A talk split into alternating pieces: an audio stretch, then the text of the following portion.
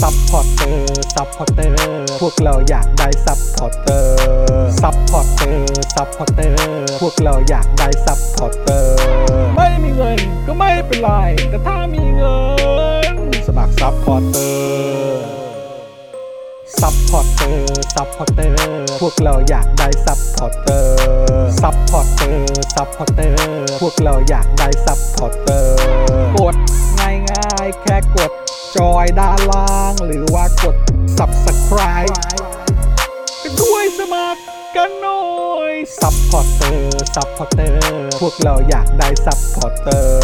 supporter supporter พวกเราอยากได้ supporter supporter supporter พวกเราอยากได้ supporter supporter supporter พวกเราอยากได้ supporter supporter membership สมัคร supporter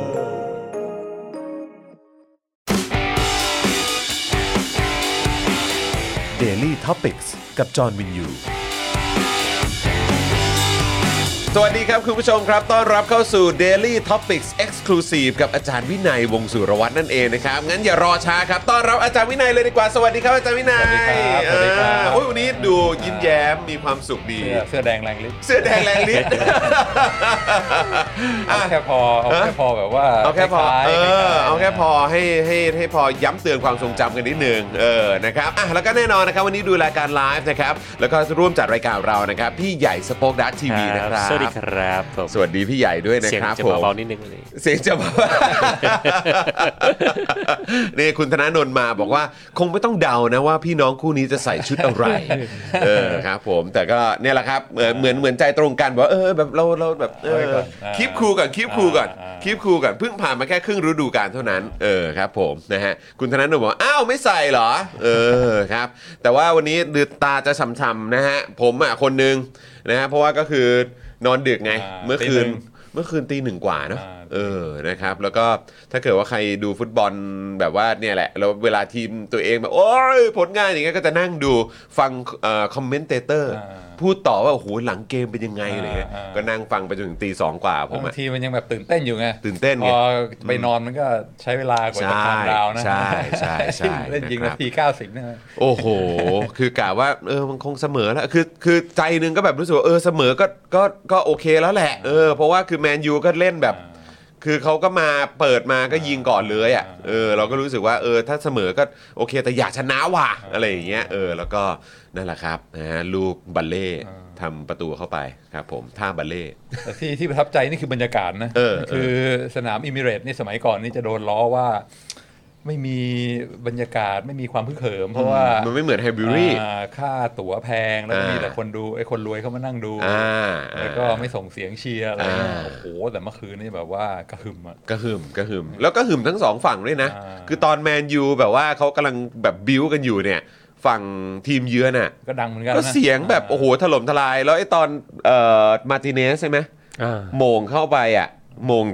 เชิดเสยเข้าไปอะอ่าแล้วก็วิ่งเข้าไปหาเอ่อแฟนแฟนบอลตัวเองอะมุมเดียวนะอย่ากระหึ่มเออกระหึ่มกระหึ่มจริงก็เลยแบบเอ๊ะเขามีการ set echo อะไรหรือเปล่าไม่ไม่แสดงว่าไม่จริงอะแสดงว่าแต่ก่อนที่เงียบนี่เพราะเล่นห่วย จริง รู้สึกอย่างนั้นเหมือนกันเออ คือตอนเช็ค VAR นะครับคือนาทีที่ 90 แล้วทุกคนเออกำลังลุ้นครับแล้วพอกรรมการเป่าปี๊ดนี่โอ้โหโอ้โหไม่งดังแบบดังโอ้โหสนั่นมากใช่ครับผมก็แบบว้าวนะฮะ คุณนวัดมีบอกว่า โอ้ ดูแฮปปี้ทั้งสองพี่น้องเลยนะครับอ่าครับผมก็นานๆทีนะคุณเอ่อคุณผู้ชมครับมันนานแล้วฮะมันทิ้งช่วงมานานแล้วครับ แถมเกมที่แล้วเนี่ยเกมที่เราที่เจอกับแมนยูเนี่ยเราก็โดนแมนยูแบบว่าตบไปนะฮะเราก็แพ้ไปนะครับนะรอบนี้ก็มาเจอกันเอาชนะได้แล้วก็แฮปปี้ครับผมนะฮะ อะเดี๋ยวมานะครับเดินแฟ้มเดี๋ยวเดินเดี๋ยวมานะครับ เดินแฟ้มงานอ๋อโอเคครับ ผมรอให้จบช่วงรอให้จบโม้ฟุตบอลช่วงกันนี้ก่อนครับผมเอ่อคุณธนาโนบอกว่าต้องแดงแล้วไหมอะตุดจีนนะโอ้โหก็ใส่มา 2 วันแล้วผมอะเออนะครับนะฮะวันนี้ก็เอ่อเดี๋ยวเอ่อต้องอัปเดตคุณผู้ชมที่ดูไลฟ์ของเราตอนนี้ก่อนนะครับนะว่าเดี๋ยวช่วงบ่ายนี้นะครับเอ่อ Daily Topics ของเราจะไปกันที่เอ่อบริเวณหอศิลป์กรุงเทพ นะครับนะฮะก็จะไปเอออยู่ใกล้ชิดนะครับกับเหล่ากลุ่มทะลุฟ้าด้วยนะครับที่มีการเอ่อยืนหยุดขังนะครับนะซึ่งก็เมื่อวานนี้ผมก็คุยกับทางคุณไผ่แต่พอดีเมื่อวานนี้ติดภารกิจทั้งวันเลยนะครับ กลับมาอีกทีก็คือช่วงแบบมืดแล้วอะ่ะคือบอลนี่ก็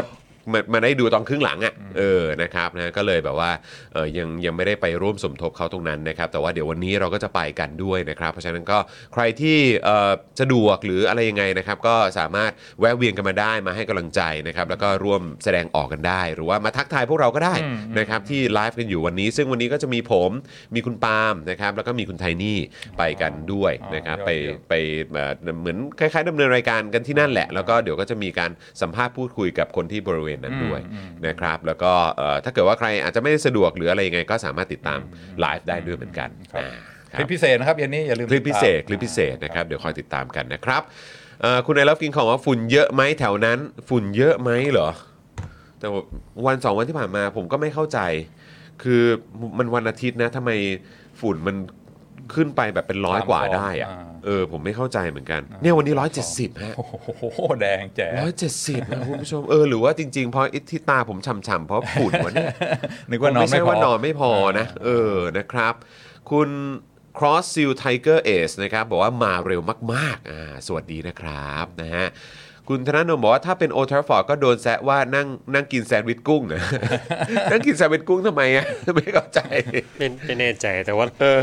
Old Trafford ก็มีเสียงเงียบไปนานแล้ว อ๋อ เออเออกับช่วงที่ผ่านมาใช่ไหมใช่เฮ้ย แต่เมื่อวานนี้น่าสนใจมากก็คือว่าอดีตแบบพวกนักเตะ แล้วก็ตำนานของทีมทั้งสองฝั่งอะอ่าก็มากันเยอะนะอ่าอ่าเออ ก็คือเซอร์อเล็กซ์เฟอร์กูสันอ่าก็มาอ่าใช่ไหมครับอ่าไม่รู้ว่าเอ่อเวนเกอร์มาหรือเปล่า อาจจะไม่ได้มาผมไม่ผมนัดผมที่ไม่เห็นแล้วนะเห็น Wenger เออ มาตอนนัดก่อนเห็นไปเจอซาก้าด้วยนะครับ แล้วก็มีโรซิสกี้มา มีคานูมา คานูก็มานะครับหลายคนเลยแล้วก็แต่ที่ผมรู้สึกว่าเออมันน่าสนใจเดียก็คือเบคแฮมก็มาฮะเบคแฮมมาแล้วเบคแฮมมากับลูกเว้ยเออเออโรมิโอโรมิโอเบคแฮมโรมิโอนี่เป็นเป็นแฟนอาร์เซนอลนะเป็นแฟนอาร์เซนอลหรเออ แล้วมันก็แบบมันก็นั่งข้างพ่อนะ แล้วมันก็เอาผ้าไอ้ผ้าพันคออาร์เซนอลน่ะคล้องคอแล้วมันก็นั่งดูพ่อพ่อก็นั่งดูอย่างงี้ ลูกก็นั่งดูอย่างงี้ เออ แล้วก็แบบแล้วพอจบเกมมันก็โพสต์ลงอินสตาแกรมของมัน แล้วมันก็อืม แบบ sleep tight dad อะไรแบบแล้วมันก็ถ่ายรูปคู่พ่อมันที่ทำหน้าแบบทำหน้าแบบทำหน้าบูดอยู่อะไรอย่างเงี้ยเออนะครับก็น่ารักดีเหมือนกัน โอ้โหดจริงครับโหดจริง แต่ว่าตอนนี้เห็นไปเป็นนักเตะนะอ่าใช่เอไหมอใช่ไหมอยู่ไมอามี่ FCอ่าทีมของพ่อตัวเองแหละเออนะครับนะก็สนุกดีครับสนุกดีนะครับเกือบลืมว่าวันจันทร์มีคุณกายโซใช่นะครับ เราจะมากันเป็นจันทร์เว้นจันทร์นะครับนะฮะเอ่อ ตรุษจีนควันธูปควันเผากระดาษตามศาลเจ้าเยอะที่บ้านงดเผากระดาษจุดธูปอย่างเดียวค่ะ คุณอะไรหน้าบอกมาเออนะครับอ๋อสงสัยหรือว่าที่ฝุ่นเยอะก็คือตรุษจีนเหรอ วันนี้วันนี้เป็นวันอะไรอีกป่ะครับ วันนี้วันหมดแล้วมั้งครับหมดแล้วใช่ไหมฮะเมื่อวานเที่ยวใช่ไหมเมื่อวานครับเที่ยวใช่ไหมฮะหมดแล้วเนอะเออครับผมนะฮะหรือว่าวันนี้เป็นวันพัก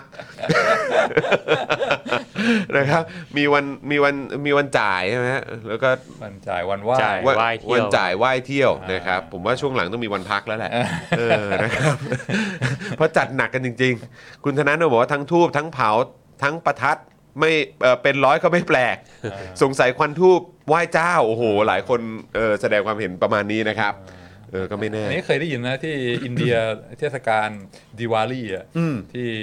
festival of lights ครับก็เหมือนกันเขาบอกว่าอยู่ช่วงเนี้ยช่วงหน้าหนาว จุดกันเลยใช่ไหมก็ฮะจุดประทัดจุดอะไรกันเต็มที่โอ้พอถึงช่วงนั้นนี่แบบว่า โอ้โหฝุ่นพุ่งปรี๊ดเออ ไม่แล้วมันก็แดงแป๊ดเลยคุณผู้ชมนะครับ คุณเฟเซอร์บอกว่าช่วงนี้เขากำลังเผาอ้อยครับอ่าเนี่ยผมว่าเออถ้าอันนี้ก็อ่าประทัดก็ทูบมันก็ก็ไม่ก็น่าดูเยอะขนาดนั้นก็ดูก็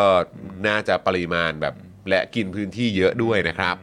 เอ่อคุณอดิศรบอกอ๋อไม่ใช่วันพักครับ วันนี้วันนอนครับเออโอเคหรือว่าวันย่อยครับผมเออใช่นึกว่าวันย่อยครับ เออนะครับ อะโอเค คุณผู้ชมครับใครมาแล้วนะครับ ก็สามารถกดไลค์กดแชร์กันได้นะครับ แล้วก็อย่าลืมคอมเมนต์ทักทายเข้ามานะครับนะวันนี้เราก็จะมาพูดคุยกับอาจารย์วินัยเช่นเคยนะครับกับ Exclusive ของเรานะครับ อาจารย์วินัยก็มักจะมาพร้อมกับเนื้อหาเขาเรียกว่าหัวข้อนะครับที่น่าสนใจนะครับที่จะชวนให้พวกเราคิดกันไปพร้อม ๆ กันนะครับแล้วก็มาร่วมพูดคุยไปพร้อม ๆ กันด้วยนะครับผมนะฮะก็เดี๋ยววันนี้บอกก่อนดีกว่าว่าหัวข้อที่จะคุยในในวันนี้เนี่ยเป็นเรื่องอะไร ซึ่ง ตอนทีแรกผมก็โอ้โหจะยังไงดีวะเนี่ยเพราะก็พยายามคิดแล้วคิดอีกว่ายังไงบ้าง ก็เลยคิดว่าสงสัยเราคงต้องมาคุยกันก่อนแหละนะครับ ถึงจะสามารถเอ่อขยี้ประเด็นนี้กันได้แบบเข้มข้นด้วยนะครับ แต่มั่นใจว่าอาจารย์วินัยเตรียมเตรียมแบบว่าเบื้องต้นมาเรียบร้อยนะ ก็ฮะดีเลยตามปกตินะครับ เราก็จะรอให้ดราม่ามันซาซาลงไปนิดนึง แล้วก็ถึงเวลาก็ค่อยกลับมาย้อน เออครับนะฮะก็คือเอาคือเอาให้ชัวร์ก่อนไงเออนะครับว่าเรื่องราวทั้งหมดมันจะไปทางไหนนะครับ ก็เอ่ออาจารย์วินัยเนี่ยก็ส่งเข้ามาตั้งแต่เมื่อวันศุกร์แล้วแหละนะครับ ว่าเฮ้ยเดี๋ยวเราจะคุยเรื่องนี้นะครับก็คือสืบเนื่องจากดราม่าการซื้องานวิจัยทางวิชาการเพื่อส่งตีพิมพ์วันจันทร์เนี่ยจึงอยากจะชวนจอนนะครับแล้วก็คุณผู้ชมเนี่ยมาคุยเรื่องที่มาและสาเหตุของความกลวง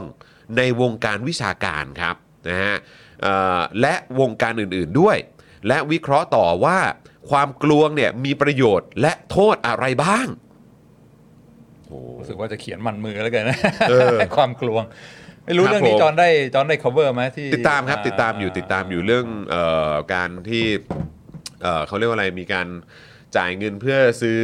งานวิจัยได้ เอาชื่อของตัวเองไปใส่ตรงนั้นได้ใช่ไหมครับเออแล้วก็เอ่อมีการค้นพบว่านักวิชาการที่เอ่อมีการไปซื้อพวกนี้เนี่ยก็ไปซื้องานวิชาการที่ไม่ได้ตรงกับสาขาที่ตัวเองแบบอยู่ด้วยใช่ไหมครับแล้วก็กลายเป็นโอ้โหมีเยอะแยะมากมาย แล้วมันก็ ต่อยอดไปถึงเรื่องของการขอเงินวิจัยเรื่องของการขอตำแหน่งใช่ไหมอะไรต่างๆได้ด้วตีย พิมพ์ก็ได้เงินโบนัส ใช่ใช่ใช่แล้วก็ใช่อืมลงทุนซื้อเปเปอร์นี้ครับอ่าแต่ว่าได้โบนัสคุ้มเกินคุ้มอ่าก็เลยใช่ครับ อ่าบวกลบคูณหารมาแล้วก็ยังกำไรอยู่ ใช่ใช่คือถ้าใครติดตาม Daily Topics นะครับเอ่อเราก็พูดเรื่องนี้ไปด้วย แล้วก็จริง ๆ ในสื่ออื่นๆก็มีการพูดถึงด้วยเหมือนกันอืมครับผม ซึ่งก็ ในอ่าความรู้สึกตัวเองก็คือเป็นการแสดงความกลวงใช่ไหมเออว่าอ่าเรื่องวิชาการเรื่องความรู้เรื่องการวิจัยอะไรเงี้ยครับสุดท้ายมันก็เป็นเรื่องแค่เปลือกว่ามีอ่าตีพิมพ์กี่เปเปอร์อะไรต่ออะไรเท่าไหร่ใช่ไหมครับปีนี้ได้รับรางวัลครับอ่าการทำวิจัยอะไรทั้งหลาย แต่อ่าพอลองแคะดูข้างในว่าเนื้อหาสาระความรู้อะไรที่ได้มาจากการทำงานวิจัยเนี่ยมัน มีหรือเปล่า มันก็ดูเหมือนว่ามันกลวงโบว่าเอ่อไม่ได้มีส่วนร่วมแล้วก็ครับอย่างว่างานวิจัยที่มาซื้อมาขายกันเนี่ยมันก็ไม่ไม่แน่ใจว่าคุณภาพมันจริงแท้เชื่อถือได้แค่ไหนครับอ่าครับแต่ครัก็บเลยบอกว่าเป็นการอ่าอ่าเป็นพฤติกรรมที่แสดงถึงความไม่มีสาระของของวงการวิชาการอ่าก็เลยคิดว่าน่าสนใจเพราะว่าอ่าสสมัยนี้เมืองไทยเนี่ยอยู่ในประเทศรายได้ปานกลางใช่ไหมครับ แล้วเขาก็บอกว่าถ้าจะขึ้นจากปานกลางไปเป็นรายได้สูงเนี่ยอ่ามันที่สำคัญคือหนึ่งต้องการศึกษาต้องได้รับการอัปเกรด แล้วก็สองก็คือ R&D ครับคือ Research and Development ครับคือการอ่าอ่าลงทุนในการทำวิจัยหาความรู้ใหม่ ๆ อะไรครับเงี้ยผมแล้วซึ่งก็พัฒนาอะไรต่างๆไปด้วยอ่าอืมซึ่งเขาก็มีตัวชี้วัดว่าอ่า GDP อย่างที่เราพูดคราวที่แล้วผลผลิตมวลรวมในประเทศเนี่ยสมมติทำได้ร้อยเนี่ยเราใช้ รายได้เนี่ยมาลงทุนกับการวิจัย R&D กี่เปอร์เซ็นต์อืมอืมก็ถ้าไปดูประเทศอย่างเกาหลีใต้อะไรเงี้ยเป็นประเทศที่ลงทุนกับ R&D ระดับต้นๆของโลกโอ้โหคือสัดส่วนของรายได้ที่ประเทศได้มาแต่ละปีเนี่ยเอ่อที่นำไปใช้กับการวิจัยการพัฒนาการทำเอ่อเทคโนโลยีใหม่ๆเนี่ยเยอะมากเออเอ่อเขาบอกว่าเมืองไทยเนี่ยเอ่อ รายได้ที่นำมาใช้ในการวิจัยยังน้อยอยู่ คือแบบไม่ถึงเท่าไหร่ครึ่งเปอร์เซ็นต์ของ GDP โอ้โหไม่ถึงครึ่งเปอร์เซ็นต์เลยเหรอครับาก็เลยบอกว่ามันต้องอัพรายได้เอ่อมันต้องรับอัพการลงทุนด้านนี้ R&D ใช่ไหมเพื่อทำให้เพิ่มขีดความสามารถ แล้วก็มีเทคโนโลยีใหม่ ๆ ขึ้นมา ในอ่าประเทศของเราได้ แต่พอมองซ้ายมองขวาคิดว่าไหน ลองแกะดูซิว่าไอ้เงินทำวิจัยเนี่ยเอาไปทำอะไรกันเออเออเออเออบางทีมันก็รู้สึกว่าแม่งเสียของว่ะเออเอาไปทำอย่างอื่นเถอะถ้าจะมาทำวิจัยไร้สาระอะไรเงี้ยนะที่ไม่ได้มีอ่าแก่นสารมีแต่ความกลวงโบอะไรเงี้ยครับอ่าครับก็เหมือน ต่อที่เราคุยกันคราวที่แล้วว่าการใช้เงินเนี่ยมันก็ต้องดูว่ามันมันคุ้มค่าหรือเปล่ากับเงินที่เสียไปครับครับแล้วก็บางทีใช้ไปแล้วมันก็ไม่ไม่ได้เกิดผลในระยะยาวครับผมครับผมอืมคือคือจริง ๆ แล้วพอนึกถึงคำว่าอ่านดีเนี่ยแล้วก็เรื่องของการลงทุนในในในการวิจัยอะไรต่างๆ เพื่อที่จะผมเชื่อว่ามันก็เป็นการต่อยอดเพื่อที่จะ นำรายได้เพิ่มเติมเข้ามาในประเทศด้วยแหละนะครับกับการลงทุนตรงนี้เพราะมันก็ถือว่าเป็นการลงทุน ถ้าใช้คาว่าลงทุนก็คือลงทุนปุ๊บมันเราก็คาดหวังว่าจะมีอะไรอนาคตกลับมาเพิ่มเติมใช่ไหมครับเออเอออาจจะแบบว่าเอากลับมาให้คุ้มทุนหรือทำให้เราได้กำไร อันนี้ก็ว่ากันไป แต่คือแบบเรื่องหนึ่งที่ที่ที่นึกขึ้นมาได้ แล้วก็รู้สึกเป็นเรื่องที่ที่เรา พูดแล้วมันก็ติดอยู่ในหัวสมองของผมอะ่ะก็คือการตอนสมัยตอนที่ทำเจาะข่าวตื้นน่าจะผมว่าน่าจะเป็น 10 ปีแล้วนะเออคือเจาะข่าวตื้นก็ทำมาแบบ 10 กว่าปีแล้วใช่ไหมครับแล้วก็ช่วงช่วงที่เราเริ่มทำเอ่อเนื้อหาที่มันมีความเข้มข้นมากยิ่งขึ้นเนี่ย แล้วก็จำได้ว่าน่าจะเป็นก่อนช่วงรัฐประหารด้วย เออก็คือตอนนั้นเนี่ยเราก็คุยเกี่ยวกับเรื่องของราคายางอ่าราคายางอ่าใช่ไหมครับอ่าแล้วก็ตอนนั้นนี่มันก็มีประเด็นหนักมากว่าเฮ้ยทำไมแบบมาเป็นรัฐบาลนี้แล้วราคายางมันตกต่ำจังเลยอะไรเงี้ยเออซึ่งตอนนี้ก็คือราคายางบ้านเราไม่มีใครก็พูดคงไม่ต้องพูดถึงแล้วนะครับ เออฮะซึ่งตอนนั้นเนี่ยเออก็มีการวิเคราะห์แล้วก็มีการแสดงความเห็นกัน อย่างเข้มข้นแล้วก็ตอกย้ำกันหลายครั้งพอสมควรเลยว่า มันเป็นเรื่องหนึ่งที่ที่น่าเป็นห่วงแล้วก็น่ากังวลมากๆคือว่าเออทำไมในวงการที่เกี่ยวข้องกับเรื่องของของยางพาราเนี่ยหรือแม้กระทั่งแบบอะในในในเมื่อยางพาราเนี่ยก็ถือว่าเป็นสินค้าที่มีมูลค่าแล้วก็แบบเออเป็น เป็นเอ่อเขาเรียกว่าอะไรอาชีพของคนจำนวนใหญ่อ่ากลุ่มหนึงเลย หรือของอ่าภูมิภาคหนึ่งเลยด้วยซ้ำอะไรอย่างเงี้ยใช่ไหมครับแล้วทำไมถึงไม่มีการลงทุนในเรื่องของ R&D อ่าอ่าเพื่อให้ยางพาราเนี่ยสามารถอ่านำไป เพิ่มมูลค่า เออเพิ่มมูลค่าใช่ไหมครับแล้วก็เอาไปทำอย่างอื่นได้ หรือว่าเออแบบสามารถมีการวิจัยเพื่อให้มันเกิดการพัฒนาเพื่อเพิ่มมูลค่าให้มันแพงมากยิ่งขึ้นไปอีกอ่าจากเดิมที่มันเป็นอยู่อะไรอย่างเงี้ยซึ่ง เรื่องนั้นก็เป็นเรื่องที่เราพูดกันมานานมากแล้วอะก็คิดดูดิเป็น 10 ปีกับอืมกับเจาะข่าวตื้นอะอ่า แล้วจนทุกวันเนี้ยอืม เราคือผมไม่รู้ว่ามีหรือเปล่านะอืมแต่เมื่อกี้อย่างเท่าที่ฟังกันดูว่าเออแบบถ้าประเทศนี้เนี่ยลงทุนกับงานวิจัยเนี่ยไม่ถึงครึ่งเปอร์เซ็นต์เนี่ย อืมอืม จาก GDP ทั้งหมดเนี่ยอืมอืมมันก็มันก็ค่อนข้างจะผมคิดว่าน่าจะมีความเป็นไปได้สูงว่า อ่าในแวดวงนี้ก็ไม่ได้มีการลงทุนในการวิจัยสักเท่าไหร่ อ่าแล้วตอนนี้ราคา ยางก็ตกต่ำอ่าอยู่เหมือนเดิม แล้วก็แย่กว่าเดิมด้วยอ่าซ้ำแย่กว่ายุคสมัยนั้นด้วยซ้ำอ่าอะไรอย่างเงี้ยซึ่งมันก็เป็นเรื่องที่ที่ที่แบบมันน่าเศร้าอะอ่า เออเราไม่นึกว่ามันจะมี อ่าอ่า เราเราเราเราคาดหวังว่ามันจะมีพัฒนาการ เราคาดหวังว่าเมื่อมันมีการชี้จุดว่า เออเราสามารถปรับเปลี่ยนอะไรตรงไหนได้บ้างอืมพัฒนาตรงไหนได้บ้าง อืมแต่ก็ไม่ไม่มันไม่ไม่เกิดเกิดการเปลี่ยนแปลงจริงอ่าๆครับ ผมอ่าถือว่าเป็นโอ้ดีมาก เออโคตรเศร้าใช่ใช่ใช่ใช่เออครับผม ใช่ใช่ใช่เขาบอกว่ามันมี value chain ครับคือต้นน้ำกลางน้ำปลายน้ำอะไรคเงี้รัยบในการเอ่อในในในอุตสาหกรรมครับทั้งยางพาราทั้งน้ำมันปาล์มอะไรเงี้ยอืมแล้วก็ส่วนใหญ่มันก็จะมีช่วงหนึ่งใน value chain ที่มันเอ่อ value add หรือว่าไอ้เอ่อมูลค่าเพิ่มอืมต่ำแล้วก็บางส่วนที่มูลค่าเพิ่มสูง อย่างเช่นเอ่อถ้าเอ่อ น้ำมันปาล์มอะไรเงี้ยถ้าแค่ตัดน้ำมันปาล์มมาแล้วมาใส่ขวดขายเนี่ยมันก็มูลค่าเพิ่มมันก็จะน้อยเออครับแต่ความจริงน้ำมันปาล์มเนี่ยมันเป็นต้นน้ำของอุตสาหกรรม biochemical อะไรต่างๆ มากมาย ทั้งอาหารทั้งเคมีอะไรต่ครัอบอะไรทั้งหลาย มันครับใช้น้ำมันปาล์มคือเดินเข้าไปในซูเปอร์มาร์เก็ตเนี่ยแทบทุกอย่างมีส่วนประกอบมีส่วนผสมของเน้ำมันปาล์มเอ่อเป็นผลิตภัณฑ์เอ่อผลิตผลที่มาต่อจากครับน้ำมันผมปาล์มค รับเพราะฉะนั้นตรงนั้นน่ะมันคือส่วนที่มี value add สูงอ่าคือใครควบคุมใครทำตรงนั้นเนี่ยมีแบบว่าเพิ่มเพิ่มรายได้ เพิ่มมูลค่าเยอะครับแต่ว่าแน่นอนส่วนตรงนั้นมันก็ต้องการใช้เทคโนโลยี ต้องการใช้วิทยาศาสตร์ ต้องใช้ความรู้ค่อนข้างมากครับซึ่งถ้าใครศึกษาใครวิจัย ใครควบคุมเทคโนโลยีตรงนี้เนี่ยเอ่อเป็นคนที่เรียกว่ากวาดเอารายได้มามากอ่าในขณะที่คนปลูกเอ่อน้ำมันปาล์มคนเอามา ใส่ขวดขายเนี่ยมันก็ได้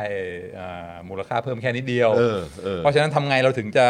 ไปถึงจุดที่มันเพิ่มมูลค่าได้ครับอ่าอันนี้ก็คือว่ามันก็ต้องมีการเอ่ออัปเกรดอืมอ่าซึ่งอัปเกรดมาจากไหน มันก็ต้องมีการลงทุนอ่าแต่ว่าลงทุนอย่างเดียวก็ไม่พอต้องลงทุนอย่างมีคุณภาพด้วยเออใช่ใช่เพราะใช่ถ้าเอาเงินใช่ไปทิ้งกับการวิจัยห่วยๆ ซึ่งไม่ได้ข้าวได้น้ำขึ้นมาเนี่ยคมัรันบก็มันก็ไม่ไปไหนเหมือนคกัรับนครับครับอืมงั้นเอ่อ ไอ้ประเด็นที่เราจะคุยกันเกี่ยวกับความกลวงเนี่ย อ่า เราควรจะเริ่มตรงไหนก่อน เราควรจะพูดถึงความกลวงในในเรื่องของงานวิจัย หรือว่าในเรื่องของวงวิชาการก่อนไหมก่อนที่เราจะไปตรงจุดอื่น แล้วก็เมื่อกี้ที่ผมแปลกใจมากก็คืออาจารย์วินัยมองว่าเออแล้วไอ้เรื่องเนี้ยมันมีประโยชน์หรือว่ามันมีโทษยังไงบ้าง ใช่แล้วก็เอ้ยความความกลัวมีประโยชน์ความกลัวมีอย่างไรประโยชน์ได้วยเหรอวะเออ อยากรู้มากเลย ได้ได้เออ ได้ได้ เราเราเราเราในประเด็นนี้เราควรจะสตาร์ตตรงไหนครับ อ่า อืม ก็เอ่อเดี๋ยวเริ่มพูดว่าที่มาแล้วกันว่าครับที่มาของความกลวงนี่มันคืออะไรครับอ่าสาเหตุอ่าแล้วก็เดี๋ยวพอคุยเรื่องที่มาเสร็จก็ค่อยคุยเรื่องประโยชน์และโทษ โอเคก็อาจจะมีประโยชน์นะฮะมีปรโยชด้วยนะอ่าเดี๋ยวต้องมาดูกันนะครับ ผมว่าน่าน่าตื่นเต้นแล้วก็น่าสนใจตรงนี้ด้วยเหมือนกันคครับวามกลวงนี่อ่าช่วยอะไรเราได้บ้างโอเคาโอเค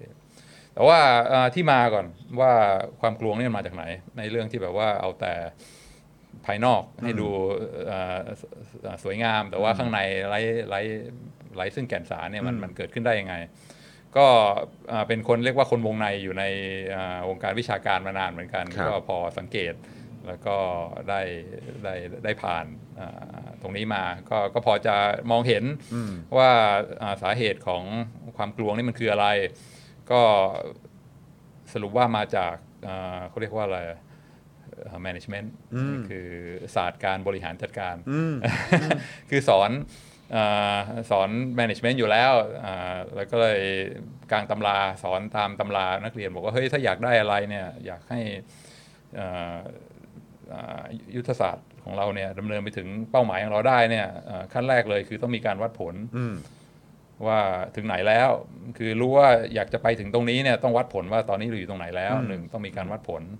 แล้วก็สองพอวัดผลแล้วเนี่ยต้องมีต้องมีการอ่าประเมินคือให้รางวัลแล้วก็ลงโทษครับเพื่อเป็น incentive ในการที่จะผลักดันพฤติกรรมของบุคคลให้ให้ให้ช่วยกันผลักให้มันไปถึงเป้าหมายของเราได้ เพราะฉะนั้นอ่า measurement แล้วก็ incentive เนี่ยสำคัญที่สุดอ่าอยากอยากให้อยากได้อะไรก็ให้วัดอันนั้นอ่าแล้วก็อ่าวัดอย่างเดียวไม่พอคนที่อ่าตั้งอกตั้งใจออกแรง ทำตามนโยบายของเราก็ต้องให้รางวัล ส่วนคนที่ performance ไม่ค่อยดีก็ต้องอาได้รับ consequence ด้วย อันนี้คือกลางตำรา management มาสอน ไปไปๆมาๆอันนี้แหละคือรู้สึกว่าเป็นสาเหตุหลักที่นำมาซึ่งความกลัวเอออือฮึคือการวัดผลอะไรเงี้ยเหรอครับอ่าการประเมินพวกนี้คือมันทำด้วยด้วยด้วยด้วยด้วยความที่ว่ามันมีกรอบของเรื่องของการประเมินเข้ามาอยู่มันทำให้ความกลัวนี่มันเกิดขึ้นหรือเปล่าอ่าคือ incentive เนี่ย คือหนึ่งการวัดผลเนี่ยมันก็วัดได้ถึงความละเอียดถึงได้ขั้นหนึ่งอืมอ่าก็คือเราไม่สามารถที่จะเข้าไปวัดได้อย่างละเอียดถี่ถ้วนทุกอย่าง พฤติกรรมอ่าความสามารถความสำเร็จทุกคนเนี่ยเรามานั่งดูในรายละเอียดไม่ได้ใช่ไหมผู้บริหารไม่สามารถที่จะลงลึกในรายละเอียดของอาสิ่งที่ทุกคนทำได้ เพราะมันมันเยอะเกินไปส่วนใหญ่การวัดผลก็จะวัดแบบว่าอ่ากว้างๆคร่าวๆ เท่าที่พอจะเก็บข้อมูลได้อ่า ส่วนอ่าเรื่อง incentive เรื่องแรงจูงใจเนี่ยอ่าแน่นอนการให้แรงจูงใจเนี่ยเอ่อเกิดผลไหมเกิดแน่นอน เพราะว่าแรงจูงใจเป็นสิ่งสำคัญที่ขับเคลื่อนพฤติกรรมมนุษย์ แต่บางทีผลที่คาดว่าจะได้กับผลที่ออกมาจริง ๆ เนี่ยมันมักจะไปคนละทางกันอืมอ่าอืมเพราะว่า incentive เนี่ยมันมันเป็นเรื่องที่น่ากลัวเป็นเรื่องที่แบบว่าอันตรายมากพอสร้างสร้าง incentive ปุ๊บกะว่าจะไปทางนี้ปรากฏไปออกอีกทางหนึ่งอืมอืมอืมก็คือ อันเนี้ยก็คืออาผู้บริหารมหาวิทยาลัยก็เรียนการจัดการมา management ก็กลางตำราก็บอกอ่าเราต้องการอ่าเพิ่มขีดความสามารถในการวิจัยใช่ไหมอ่าก็ถูกต้องวิธีการที่จะต้องทำก็คือต่อไปนี้เราจะต้องมีการวัดผล ก็อ่าบุคลากรในมหาวิทยาลัยทุกคนก็ต้องทุกปีก็ต้องมีการอ่าบอกว่าอ้าวมีผลงานอะไรบ้างทางด้านการวิจัยใช่ไหมอ่ามีการเขียนอ่า งานวิจัยศึกษาอะไรบ้าง ไปไปๆมาๆก็ วิจัยไม่รู้ว่ามันคุณภาพดีหรือเปล่าเนี่ยมันประเมินยากก็เลยบอกว่าอะต้องตีพิมพ์นะการตีพิมพ์ในวารสาร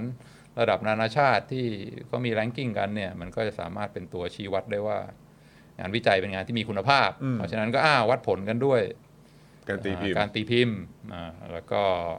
วัดอย่างเดียวไม่พอ ถ้าสมมุติว่าอ่า ใครตีพิมพ์ได้ก็ต้องให้รางวัลอืมอ่ายิ่งตีพิมพ์ในวารสารที่แรงกิ้งสูงเท่าไหร่ก็ให้รางวัลมากอ่าตีพิมพ์ในวารสารที่ ranking ต่ำก็รางวัลน้อย แล้วก็ทุกปีก็จะมีการมาประชุมแล้วก็มอบรางวัล อ้าวนักวิจัยคนนี้ ตีพิมพ์ 5 บทความในวารสารระดับ top เอาไป 2 0 0 0 0นอะไรเงี้ยนักวิจัยคนนี้อ่าตีพิมพ์ได้แค่ paper เดียวก็เอาไป 20,000อะไรเงี้ยส่วนคนที่ไม่ตีพิมพ์ก็บอกว่าระวังนะ เดี๋ยวถึงคราวต่อสัญญาคราวหน้าเนี่ย ถ้าไม่มีจะไม่ได้ต่อนะผลงาเลยไม่ได้ต่อสัญญาอืมอืมอันนี้คือตรงตามตำราทุกอย่าง อยากได้อะไรก็วัดอ่าวัดให้ออกมาเป็นตัวเลขด้วยนะอ่าแล้วก็มีการรีวอร์ดแล้วก็ punish ตามอ่าตามนโยบายที่เราต้องการ ตรงเป๊ะตามตำราทุกอย่างเนี่ยก็คือสาเหตุของความกลวง แต่คือจริง ๆ แล้วหลักการเกี่ยวกับเรื่องหลักการหรือว่าเรื่องของการสอนหรือว่าการเรียนรู้เกี่ยวเรื่องของการบริหารจัดการเนี่ยมันก็น่าจะเป็นเรื่องที่เหมือนเป็นเรื่องที่ค่อนข้างสากลมาฮะคือหมายความว่าก็คือสิ่งที่เขาสอนกันเน่ยเกี่ยวกับเรื่องของการบริหารจัดการ ว่าต้องมีการวัดผลการประเมินการอะไรต่างๆเหล่านี้มันก็เป็นเป็นอะไรที่ค่อนข้างสากลปะ คือหมายความว่าแน่นอนใช่อันนี้ไหมคือแต่ตำราเออ management ระดับใช่เออใช่ไหมครับาเออซึ่งก็เลยแปลกใจว่าแล้วทำไมพอมาใช้ในเมืองไทยใช้ในเมืองไทยเป็นอย่างหนึ่งแล้วทำไมในในหลาย ๆ ประเทศก็ใช้แล้วก็ดูแบบเออเขาก็โป๊ะโป๊ะโป๊ะโป๊ะโป๊ะโป๊ะขึ้นไปได้เรื่อยๆ หรือว่าเขาใช้ได้อย่างมีประสิทธิภาพหรือว่ายังไงทำไมมันถึงอ่าคิดว่ายังไงฮะอ่าดีมากอ่าใช่ไหมเพราะว่าก็คือมันมันมันเหมือนเราใช้เราใช้ตำราเล่มเดียวกันอ่าอ่าเออแต่ว่าทำไม ทำไมผลที่ออกมามันถึงต่างกันจังเลยเออครับคือเมืองนอกก็ก็มีอย่างนี้เยอะเหมือนกันอะก็คือแน่นอนความแน่นอนที่ว่าแน่นอนออกแบบเออครับออกแบบแรงจูงใจมาอย่างนี้แล้วก็ผลครับออกมาอย่างก็เป็นเรื่องเรื่องเรื่องธรรมดาไม่ไม่ใช่เกิดเฉพาะในเมืองไทย คือคือเอาเป็นว่าที่อื่นเขาได้ผลน่ะแต่ทำไมของเรามันถึงกลวงอ่าอย่างนี้แล้วกันเออแต่ว่าก็ไม่ได้ระบุว่าว่าแบบมันไม่ใช่ว่าที่อื่นไม่เกิดนะอ่าที่อื่นมันก็มีเหมือนกันเขาก็ใช้ มันก็เกิดกรณีแบบเมืองไทยเหมือนกันแหละ แต่ว่าก็คือแต่ไอ้ที่ที่มันประสบความสำเร็จนะทำไมเขาถึงประสบความสำเร็จได้เนอะอ่าแล้วทำไมบ้านเรามันถึงแบบว่าใช้เล่มเดียวกันอ่าหรือว่าที่อื่นเหมือนกันเออแล้วทำไมมันถึงออกมาเป็นแบบนี้เออจอห์นแม่งเข้าสู่ประเด็นได้อย่างรวดเร็วมากอ่าดีดีดีดีดีอาจารย์วินัยแบบว่าพาเราไปฮะเอออาจารย์วินัยพาเราไปเพราะว่าก็เคยเรียนอยู่ในมหาวิทยาลัยที่อเมริกาเหมือนกันครับแล้วก็บรรยากาศก็คล้าย ๆ กัน ซึ่งได้ยินอาจารย์เขาพูดกันตลอดเวลาว่าอ่า publish or perish คือหาทางตีพิมพ์นะ ถ้าตีพิมพ์ไม่ได้ก็ perish ก็คือตายก็ออกไปซะอยู่ไม่ได้ publish or perish โอ้โหครับผมคือพอจ้างเป็นอาจารย์เนี่ยทุกคนจะมีเวลา 5 ปีหรือ 10 ปีอะไรเงี้ยอ่าฮะแล้วก็บอกว่า อ้าว นาฬิกาเริ่มได้จับเวลาปั๊บแล้วก็ดูซิว่าในช่วงห้าหรือ 10 ปีเนี่ยสามารถผลิตงานวิจัยออกมาได้แค่ไหน แล้วก็พอถึงเวลาปุ๊บหมดเวลา ก็จะมีกรรมการมานั่งดูว่าอ๋อมีงานวิจัยเท่านี้เท่านี้นะ ถ้าเกิดว่าดูแล้วใช้ได้คุณภาพดีอะไรเงี้ยก็จะตัดกันงี้นะ tenure tenure ก็คือว่าโอเคตัดสินใจตัดสินใจจ้างอ่าเป็นอาจารย์ประจำแล้วก็เหมือนว่าก็ได้เป็นอาจารย์คือมีความมั่นคงในหน้าที่การงานไปจนเกือบจะเกษียณแต่ถ้าดูว่าภายใน 5 หรือ 10 ปีแรกเนี่ยผลงานยังไม่ได้ ยังไม่ได้มาตรฐานคิดว่าไม่มีอนาคตก็ก็ไปซะอ่าเพราะฉะนั้นแรงจูงใจนี่มันค่อนข้างค่อนข้างสูงมาก แล้วก็อาจารย์หนุ่มสาวในมหาวิทยาลัยอเมริกาก็แบบตาลีตะเหลือกตีพิมพ์กันเหมือนกันครับ ความแตกต่างมันอยู่ตรงไหนอืมความแตกต่างเนี่ยมันอยู่ตรงที่ว่าการประเมินอ่าอ่าคุณภาพของงานวิจัยที่ในมหาวิทยาลัยอเมริกาเนี่ยอืมทำที่ระดับ department คือเป็นเป็นคณะใช่ไหมครับอย่างเช่นว่าอ่าคณะการเงินเนี่ยก็จะมีอาจารย์ที่เป็น expert ทางด้านการเงินอยู่ 5 คน แล้วก็อ่าอาจารย์ 5 คนนี้เนี่ยก็ก็รู้กันอยู่ คือคนในวงอ่าแวดวงการเงินเนี่ยก็รู้รู้จักหน้าตา รู้จักอ่าอ่าผลงานใครทำอะไรมา แล้วก็วารสารจริง ๆ ที่คนในวงการเขาอ่านกันเนี่ยก็มีสักห้าเล่มอะเออใช่ไหมเพราะว่าโห ถ้าไปเปิดดูในอินเทอร์เน็ตในวารสารทางการเงินนี่มีเป็นร้อยร้อยพันพันๆเล่มครับซึ่งแน่นอนไม่มีใครสามารถอ่านได้หมด มันมันครับมันเยอะเกินไปทุก 3 เดือนแม่งออกกันมาวารสารละสิบ paper สิบ paper อะไรเงี้ยเพราะฉะนั้นคนในวงการที่เขาอ่านกันจริงๆเนี่ยก็มีแบบว่าสามเล่มห้าเล่มเท่านั้นแหละแล้วก็รู้กันอยู่คนที่ตีพิมพ์อยู่ในวงการการเงินเนี่ยก็จะตีพิมพ์วนๆอยู่ในวารสารสามเล่มห้าเล่มเนี่ยแหละแล้วก็ทุกครั้งที่มีการตีพิมพ์เนี่ยคนก็อ่าน แล้วก็ถ้าจะมีชื่อเสียงเป็นที่ยอมรับขึ้นมาเนี่ยก็เรียกว่าคนเขาก็จะรู้ว่า อ๋อ หมอนี่ทำอะไร ก็คือ อ๋อ คนนี้ศึกษาเรื่อง Enron เออก็มีเอ่อก็ไปได้ข้อมูลที่ลึกซึ้ง แล้วก็สามารถอธิบาย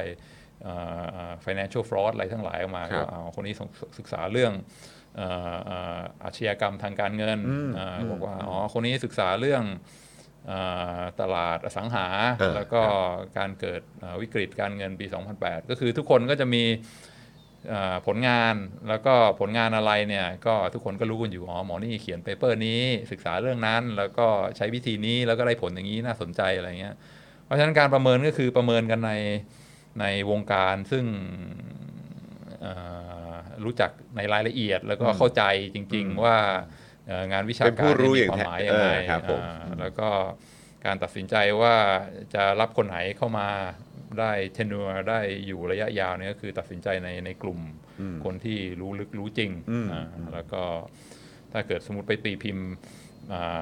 เปเปอร์ในวารสารนอกนอกเหนือจากที่คนเขาอ่านกันจริง ๆ เนี่ยก็เหมือนไม่มีใคร take seriously ก็คือว่าอ๋อมันก็ก็ตีพิมพ์ไปแต่ว่ามันไม่ใช่อะไรที่เราจะที่เราจะให้ความสำคัญมากอ่า ก็ก็การประเมินอยู่อยู่อย่างนี้ การเงินการตลาดอ่าอ่าสถิติอะไรเนี่ยทุกคนเขาก็จะมี committee มีผู้รู้มีคนที่อยู่ในวงการจริง ๆ มาคอยประเมิน แล้วก็ตัดสินว่าโอเค thumbs up หรือ thumbs up อืมอ่าอืมซึ่งก็เคี่ยวจริงครับๆแล้วมันก็ค่อนข้างแบบว่า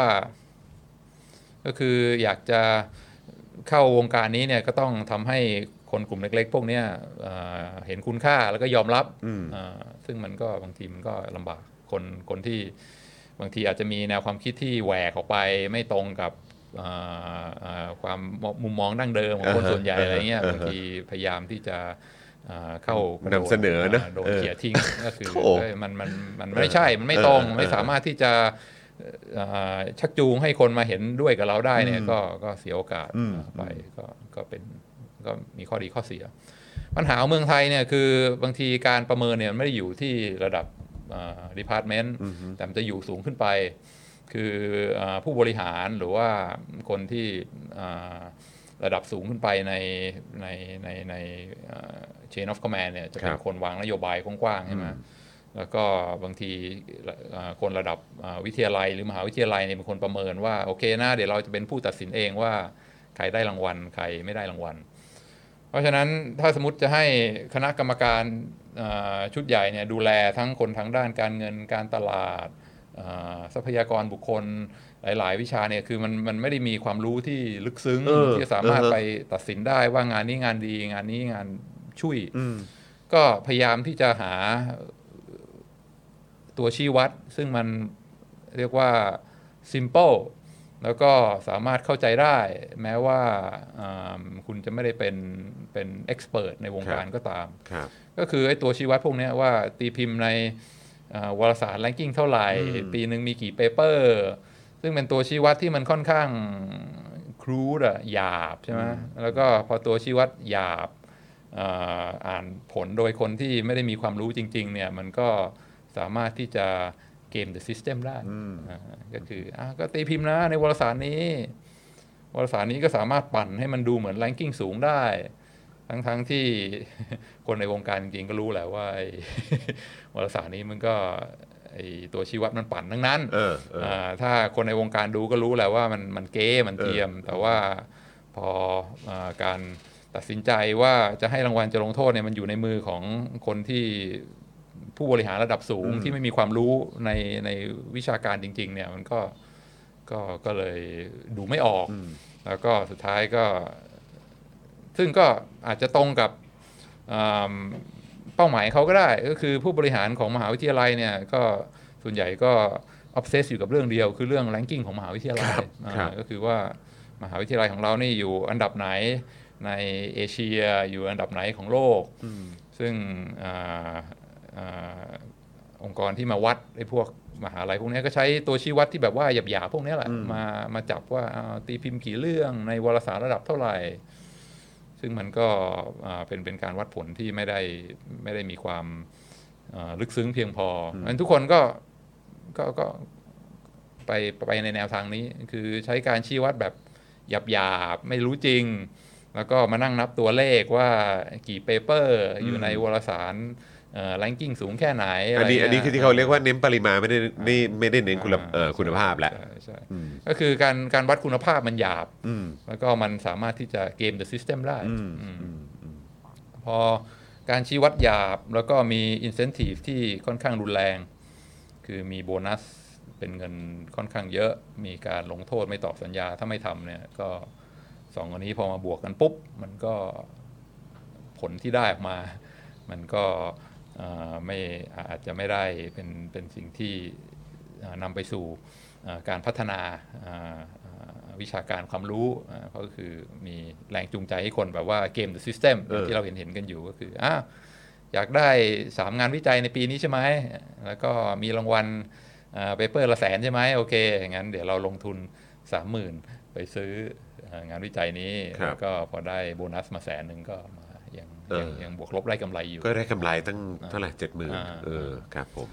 ก็เลยอ่าก็เนี่ยแหละถามว่าความกลวงในวงการวิชาการมาจากไหนก็คือมาจากวงการวิชาการในด้าน management นั่นเอง ซึ่งซึ่งซึ่งซึ่งอันนี้ถามต่อนิดนึงครับนะฮะโอ้ขอบคุณคุณจันเหนือจันเจ้าด้วยนะครับ มาเป็น member ของเรานะครับ คืออันนี้ถามนิดนึงคือคือเมื่อสักครู่นี้อาจารย์วินัยบอกว่าเอออย่างในสหรัฐอเมริกาเนี่ยเขาก็จะมีแบบผู้เชี่ยวชาญเออมา มาดูเกี่ยวกับเรื่องของงานวิจัยนั้นๆ ใช่ไหมครับ มาถามคำถามเอ่อแบบแล้วก็แบบตรวจสอบกันว่าเออมันได้ผลจริงหรือเปล่า มันมีความน่าเชื่อถือขนาดไหน เออมัน work ไหมอะไรเงี้ยอะถ้า work เราก็ยอมรับ แล้วเราก็ถึงจะเหมือนให้ให้ผ่านใช่ไหมฮะอ่าเออแต่ว่าซึ่งอันนี้เขาก็ไม่ได้วัดกันที่เรื่องของการตีพิมพ์ลง paper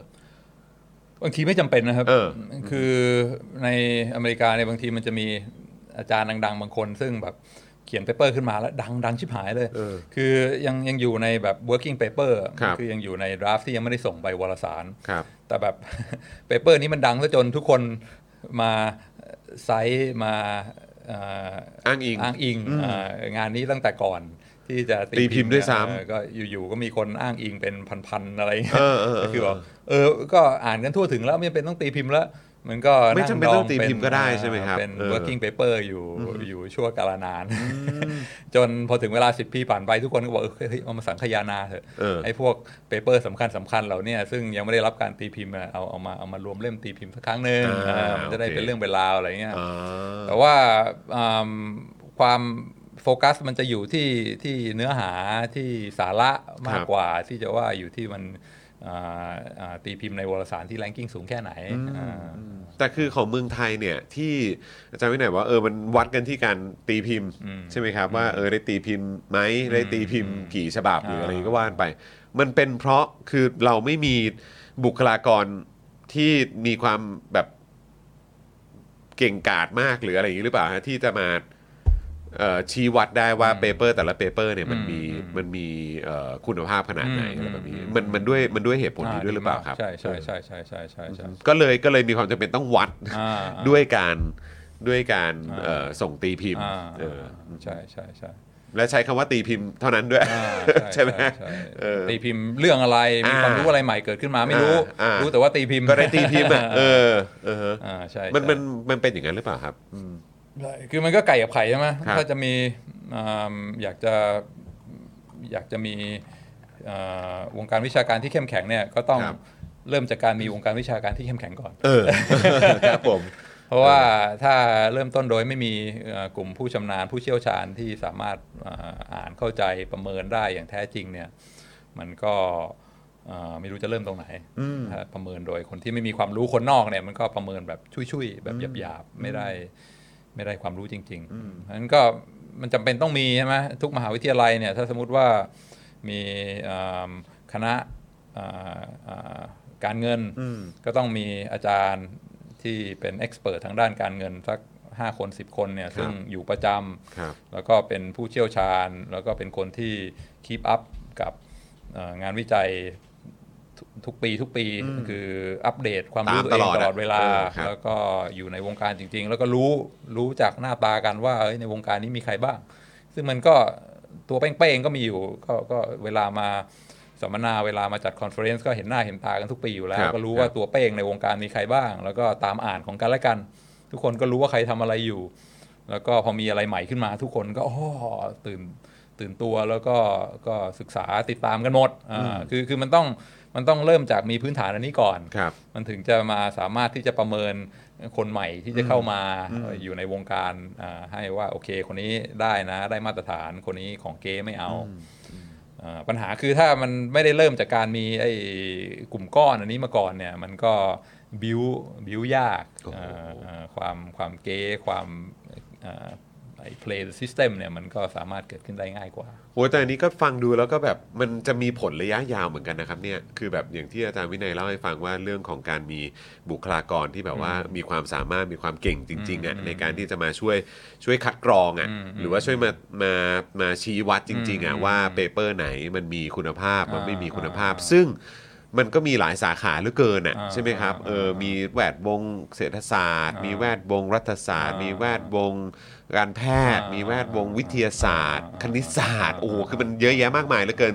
ศาสตร์และสาขาวิชา มันมีเยอะแยะเต็มไปหมดเลย แต่ถ้าเกิดว่าคือที่บอกว่ามันเป็นมันจะเป็นปัญหาระยะยาวเนี่ยก็คือว่าถ้ามันวัดกันที่การตีเอ่อตีพิมพ์ paper แล้วก็ไม่มีบุคลากรเอ่อที่มีความสามารถจริง ๆ ที่จะมาแบบเหมือนดูแล้วมันจริงหรือมันเก๊มาดูเออว่าว่ามันมันโอเคจริงหรือเปล่าอย่างเงี้ยอ่าแล้วเราแล้วเรายังสร้างเหมือนแบบสร้างฐาน ของแวดวงการศึกษาอยู่บนพื้นฐานที่มันยุ่ยยุ่ยๆอะอืมมันไม่ได้แข็งแรงเนาะอืมเออเราต้องใช้คำว่ามันมันยุ่ยยุ่ยๆอะมันยวบอะเออคือแบบมันอาจจะแบบพังคลืนลงมาตอนไหนก็ได้ ถ้าเกิดว่ามันถูกแบบบิวขึ้นไปจนแบบเกินจริงอะแล้วมันก็จะถล่มลงมาแน่ๆอืมอืมซึ่งถ้าย้อนกลับไปมันก็มันก็วนกลับไปที่ที่อาจารย์วินัยบอกหรือเปล่าที่ว่าท้ายที่สุดแล้วมันก็คืออย่างความจริงจังในการที่จะ เทเงินเทงบประมาณลงไปในเรื่องของ R&D ที่มันที่มันเอ่อแบบเหมือนวิสัยทัศน์ของอืมของประเทศด้วยอะว่าว่าเราจะเราจะสนับสนุนตรงนี้หรือเปล่า เพราะว่าคือท้ายที่สุดแล้วเมื่อเมื่อฐานในวงการศึกษาหรือว่าวงการวิชาการมันแข็งแรงจริงอะมันก็ไปต่อยอดจุดอื่นที่ขยายให้ GDP มันโตได้ด้วยเหมือนกัน หรือเปล่าฮะอันนี้อันนี้ผมถูกต้องเป๊ะเออเป๊ะเลยอืมก็คือว่า คือท้ายที่สุดมันก็ย้อนกลับไปตรงนั้นอยู่ดีามันยากมันยากอัปเกรดจะกลายเป็นประเทศที่รายได้สูงประเทศครับที่พัฒนาแล้วเนี่ยมันยากครับเพราะว่าอย่างที่บอกต้องการจะมีอ่า R&D ที่เข้มแข็งครับต้องการอะไรอ๋อก็ต้องเริ่มจากการมีบุคลากร R&D ที่เข้มแข็งซึ่งอ้าวแล้วกูจะเริ่มไงถ้างั้นนะเออเออเออเออแล้วก็ถ้าถ้าไม่มีพื้นฐานอย่างที่จอห์นบอกเราพยายามจะ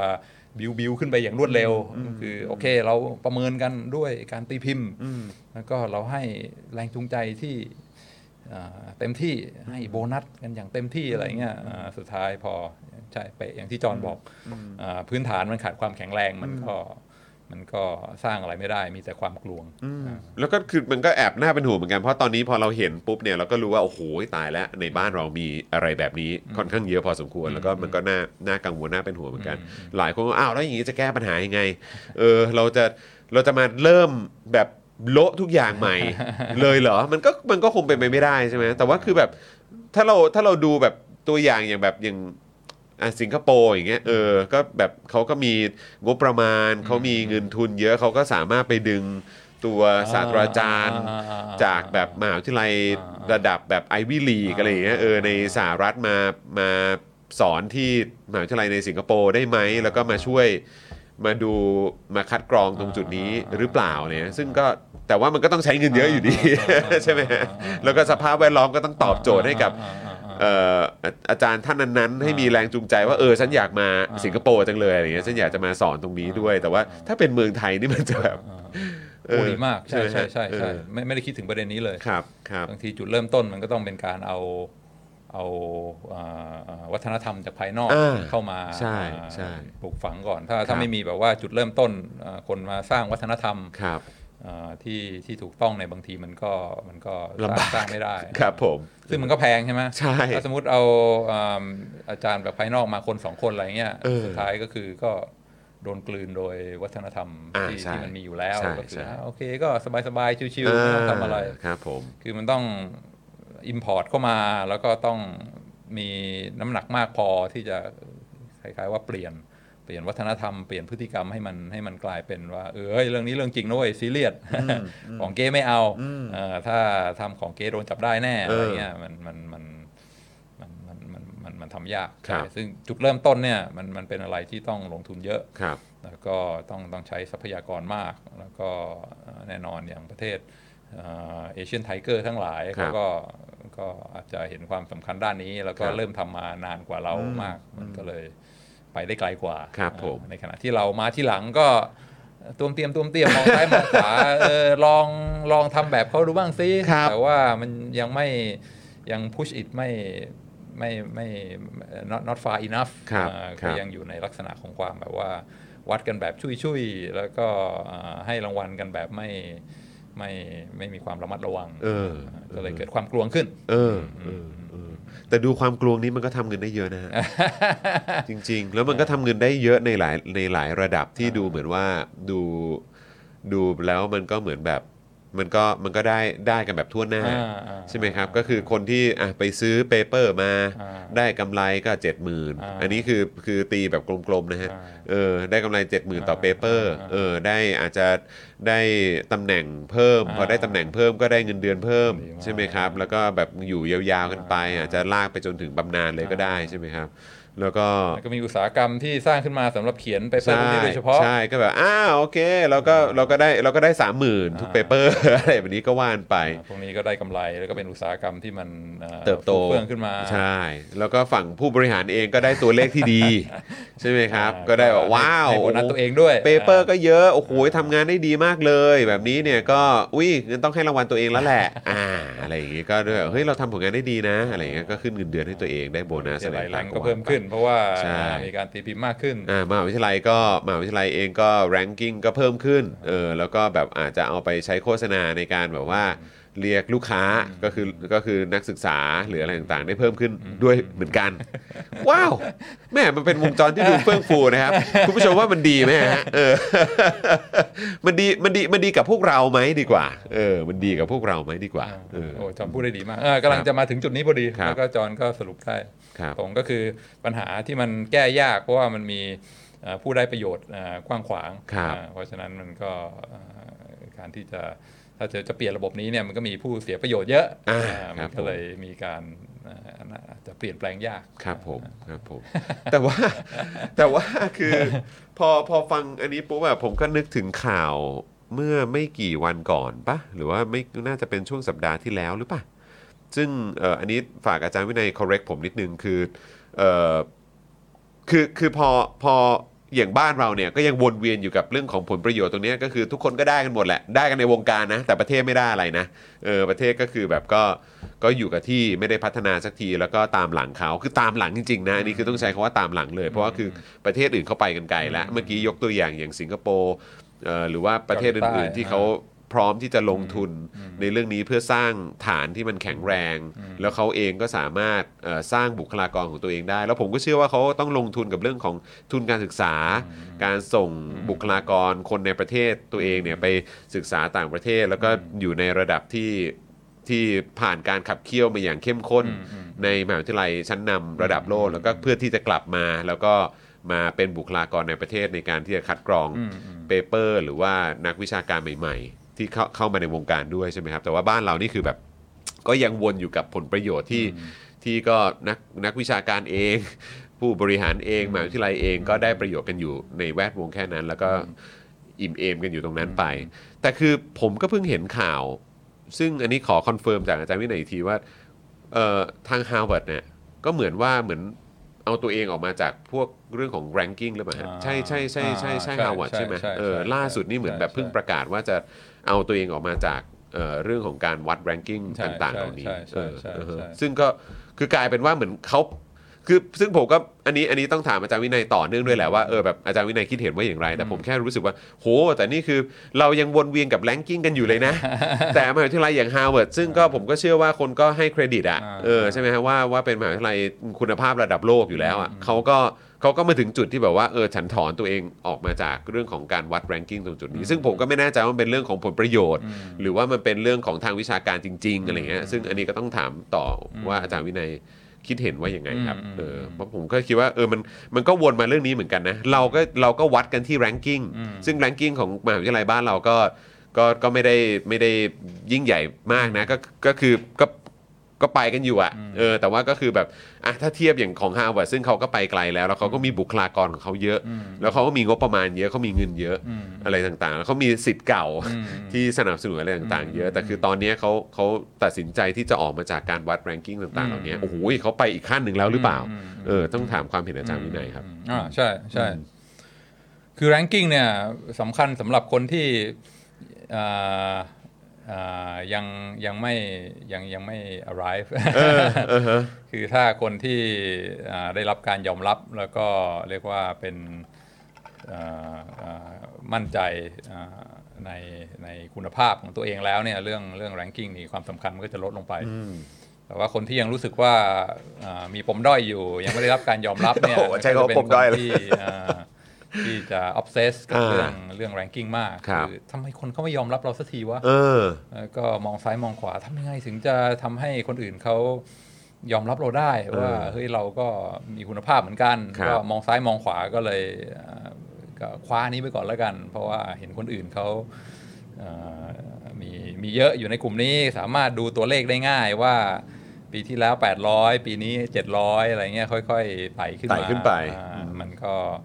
อาจจะเรียกว่าเป็นเป็นเครื่องมือที่จะดูอย่างกว้างๆได้ว่าเราอยู่ตรงไหนอ่าแล้วก็ถ้าเกิดว่ามีคนสนใจในเรื่อง ranking US News อ่าอะไรทั้งหลายเนี่ยก็ก็อาจจะเอามาเป็นอ่าหลักฐานเพิ่มเติมว่าเรากำลัง making progress กำลังพัฒนานะ ค่อยๆอ่าดีขึ้นดีขึ้นเมื่อเทียบกับเพียเพื่อนฝูงในในระดับเดียวกัน ซึ่งก็ ก็ใช่อย่างที่จอห์นพูดก็คือมหาวิทยาลัยที่ยังไม่ยังไม่เป็นที่ยอมรับ ยังไม่เรียกว่าประสบความสำเร็จยังไม่มีความมั่นใจในคุณภาพของตัวเองเนี่ยก็จะเป็นส่วนใหญ่เป็นมหาวิทยาลัยที่ที่จะ obsess กับเรื่อง ranking มากแต่ถ้าเป็นมหาวิทยาลัยที่ได้รับการยอมรับอยู่แล้ว ใครๆก็รู้จักแล้วก็ทุกปีก็มีอาจารย์ดัง ๆ ได้อ่ารางวัลโนเบลได้อะไรต่ออะไรเป็นเรียกว่าผู้นำในสาขาอยู่แล้ว ในเรื่อง ranking มันก็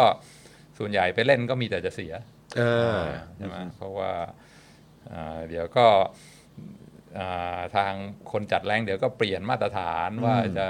เพิ่มน้ำหนักกันโน้นลดน้ำหนักกันนี้อะไรเงี้ยแล้วก็อ่าการวัดของพวกอ่า ranking agency ทั้งหลายก็ไม่ได้มีความลึกซึ้งละเอียดมาก ก็วัดอย่างหยาบๆอย่างที่เราเออพูดกันอืมอืมเพราะฉะนั้นถ้ามหาลัยระดับโลกที่ดังอยู่แล้วเนี่ยไปเล่นเกมนี้เนี่ยส่วนใหญ่ก็จะมีแต่เสียอืมอืมเพ ราะว่าจุดเริ่มต้นเนี่ยทุกคนก็มองอยู่แล้วว่ามหาลัยพวกนี้คือมหาวิทยาลัยระดับท็อปของโลกอืมแต่ถ้าเกิดว่าอาองค์กร ranking เกิดเปลี่ยนน้ำหนักอะไรเงี้ยแล้วก็ทำอ้าวโอ้โหปีนี้ฮาวาดตกลงอยู่ที่ 5 ใช่ไหมก็มีแต่เสียไม่ไม่ได้มีประโยชน์อะไรเออเออก็เออไปไปมามาบวกลบคูณหารก็เฮ้ยเรื่องอะไรวะเอออ่าไม่ไม่ไม่เล่นเกมนี้ดีกว่า เพราะว่าออกมาที่หนึ่งก็เสมอตัวเอออ่าแต่ว่าถ้าเกิดวันดีคืนดี ranking อยาก สร้างกระแสอยากเป็นข่าวอะไรเงี้ยแกล้งเปลี่ยนน้ำหนักอะไรทำให้ฮาวาดตกลงมาอยู่ที่5แล้วก็เป็นที่คือฮาอะไรกันเนี่ยอ่าก็แน่นอนอ่า ranking ก็ก็ได้เงิน เพราะว่าสร้างกระแสให้คนมาใช่ไหมอ่าสนใจแต่ว่าฮาวาดก็มีแต่มีแต่เสียก็ก็ไม่เล่นดีกวซึ่งก็ก็ make sense ใช่ไหมเขาก็มีอ่านักวิจัยที่มีชื่อเสียงระดับโลกอยู่แล้วทำไมจะต้องให้ US News หนังสือพิมพ์หรือว่าองค์กรสื่อมาเป็นคนตัดสินว่าเออมหาวิทยาลัยฮาร์วาร์ดกับพรินสตันเนี่ยอยู่อันดับเท่าไหร่ใครใครดีกว่ากันอ่าก็ก็ make sense แล้วก็คิดว่าน่าจะเป็นแนวโน้มในอนาคตว่ามหาวิทยาลัยดัง ๆ ก็น่าจะก็น่าจะค่อยๆถออกอนจากถอนตัว ranking ออกมาบอกเฮ้ยไม่เล่นนะเกมเนี้ยไม่ไม่ได้ไม่ได้ข้าวได้น้ำอะไรออกมาโอ้โหแต่ว่าคือแค่แค่ฟังดูตรงจุดเนี้ยแค่รู้สึกว่าเหมือนเข้าไปเข้าไปอีกสเต็ปหนึ่งหรือไปอีก ขั้นหนึ่งแล้วอะเออเพราะเหมือนแบบอย่างที่เราคุยกันนะว่าถ้าฐานถ้าฐานเอ่อของของตัวคุณภาพของวิทยาลัยอ่ามัมันอยู่บนพื้นฐานที่มันมีคุณภาพและมั่และนใจแข็งแรงเนี่ยอยู่แล้วเออมันก็สามารถแบบว่าไปไหนต่อไหนได้อะอ่าเออแต่ถ้าเกิดว่ามันยังอยู่บนพื้นฐานที่มันยุ่ยยุ่ยๆอะเนอะเออเหมือนแบบ มันก็มันจะพังคลืนลงมาเท่าไหร่ก็ได้ ก็เลยต้องเกาะเรื่องของ ranking พวกนี้เอาไว้เออใช่ใช่ซึ่งใช่เลยออใช่เลย แล้วท้ายสุดก็ไปต่อเนื่องกับผลประโยชน์ของอ่าคนอ่าภายในของมหาวิทยาลัยอ่ามากกว่าอืมมากกว่าผลประโยชน์ของของสาธารณะที่ได้อ่าอ่าใช่เลยใช่เลยอ่าถูกต้องร้อยเปอร์เซ็นต์ครับตรงความเห็นตรงกันครับแต่คือแปลว่าอันนี้คือเป็นประโยชน์หรือเปล่าครับ ประโยชน์ของความกลวงหรือเปล่าครับ อ๋อยังยังอย่างใช่ไหมฮะยังยังเพราะผมจะตกใจมากโอ้โหเดี๋ยวก่อนนะ คือแบบโอ้โหถ้าฟังอย่างนี้คือ ผมก็เข้าใจมันฟังมันก็เสียแทงใจอะแต่คือมันก็เป็นประโยชน์แต่คือมันไม่ได้เป็นประโยชน์กับอ่ากับสาธารณะไงอ่าเออแต่มันเป็นประโยชน์กับเขาไงอ่าเออใช่ไหมฮะกับคนในไม่อันนี้คือที่สามีเหตุส่วนเกี่ยวข้องสาเหตุพยายามวิเคราะห์ว่ามันมาจากไหนโอเค ต้นตอรากเหง้าของความกลวงเนี่ยมันมาจากตรงนี้อ่าฮะอ่ามาจาก management science เออมาจากเรื่องการอ่าชี้อ่า การวัดการประเมินและการให้รางวัลการลงโทษครับซึ่งมันอ่าหยาบเกินไปครับอ่าอ่าโอเคโอเคอ่าพูดถึงสาเหตุเสร็จเดี๋ยวก็พูดถึงข้อดีข้อเสียโอ้แต่ว่ามีอะเดี๋ยวเดี๋ยวขอดูมีขอดูคคออมมเมเมนนต์ต์หน่อยครับ คุณธนาโนบอกว่า reputation สูงจน ranking ไม่จำเป็นแล้วอ่าใช่ใช่อ่าใช่คุณฟาโรห์บอกว่าวิจัย M4 ใหม่ด่วนโอ้ครับผม คุณเบียทริกซ์บอกว่า Harvard มีปัญหา professor คนหนึ่งที่ดังมากปลอมงานวิจัยค่ะเลยเลิกเลยมั้งอืมแต่ก็ อันนั้นก็อาจจะถ้าเป็นก็อาจจะเป็นหนึ่งคนหรือเปล่าเออนะครับคุณลูกทุ่งบอกว่ามันเป็น KPI ที่ชัดเจน quanti เอ่อ quantitative เอ่อ quan- อ่า quantitative เนี่ยอ่าราชการชอบมันสร้างผลงานได้ชัดเจนถูกต้องใช่เป๊ะเลยครับอันนี้ใช่ครับใช่เลยครับถูกต้องครับก็เห็น VIP สองเดือนของเราไอ้ไอ้คำว่า KPI นี่ผมได้ยินเยอะมากในพวกแบบหน่วยงานราชการนะครับ แต่ไอ้เราก็แบบว่า 8 ปีที่ผ่านมาคือกูดูแบบว่าไอ้คำว่า KPI นี่คือแบบ ว่ากูใช้กับประเทศนี้ไม่ได้จริงๆอะเพราะว่าวัดกันแบบ โอ้ยจับยายายาบ้าได้เยอะมากเลยอะไรอย่างเงี้ยแต่ท้ายสุดก็คือปัญหายาเสพติดก็ไม่ได้หายไปอะไรเงี้ยวัดกันว่าจับกันได้แค่ไหนเออจับเออเอาคนเข้าคุกได้มากแค่ไหนอะไรเงี้ยเป็น KPI เหล่าอะไรเงี้ยซึ่งแบบ มันไม่ได้ช่วยอะเออใช่ไหมที่ฮะมีเงินเงิน 5 ล้านอยู่ในออฟฟิศนั่นก็เป็นองค์กรความโปร่งใสอ่านะครับใช่ครับ วัด KPI เรื่องของความโปร่งใสคอร์รัปชันต่างๆ ก็ได้ร้อยเปอร์เซ็นต์นะแต่ว่ามีเงิน 5 ล้านอยู่ในห้องก็บอกอ๋อมันเป็นเงินทำบุญ เออ เออนะครับแหมมันก็สะดวกดีเหมือนกัน เออเอ๊ะพอดีพอดีเหมือนเอ่อคอมเมนต์หายไปเอออะเดี๋ยวรอสักครู่นะครับนะฮะก็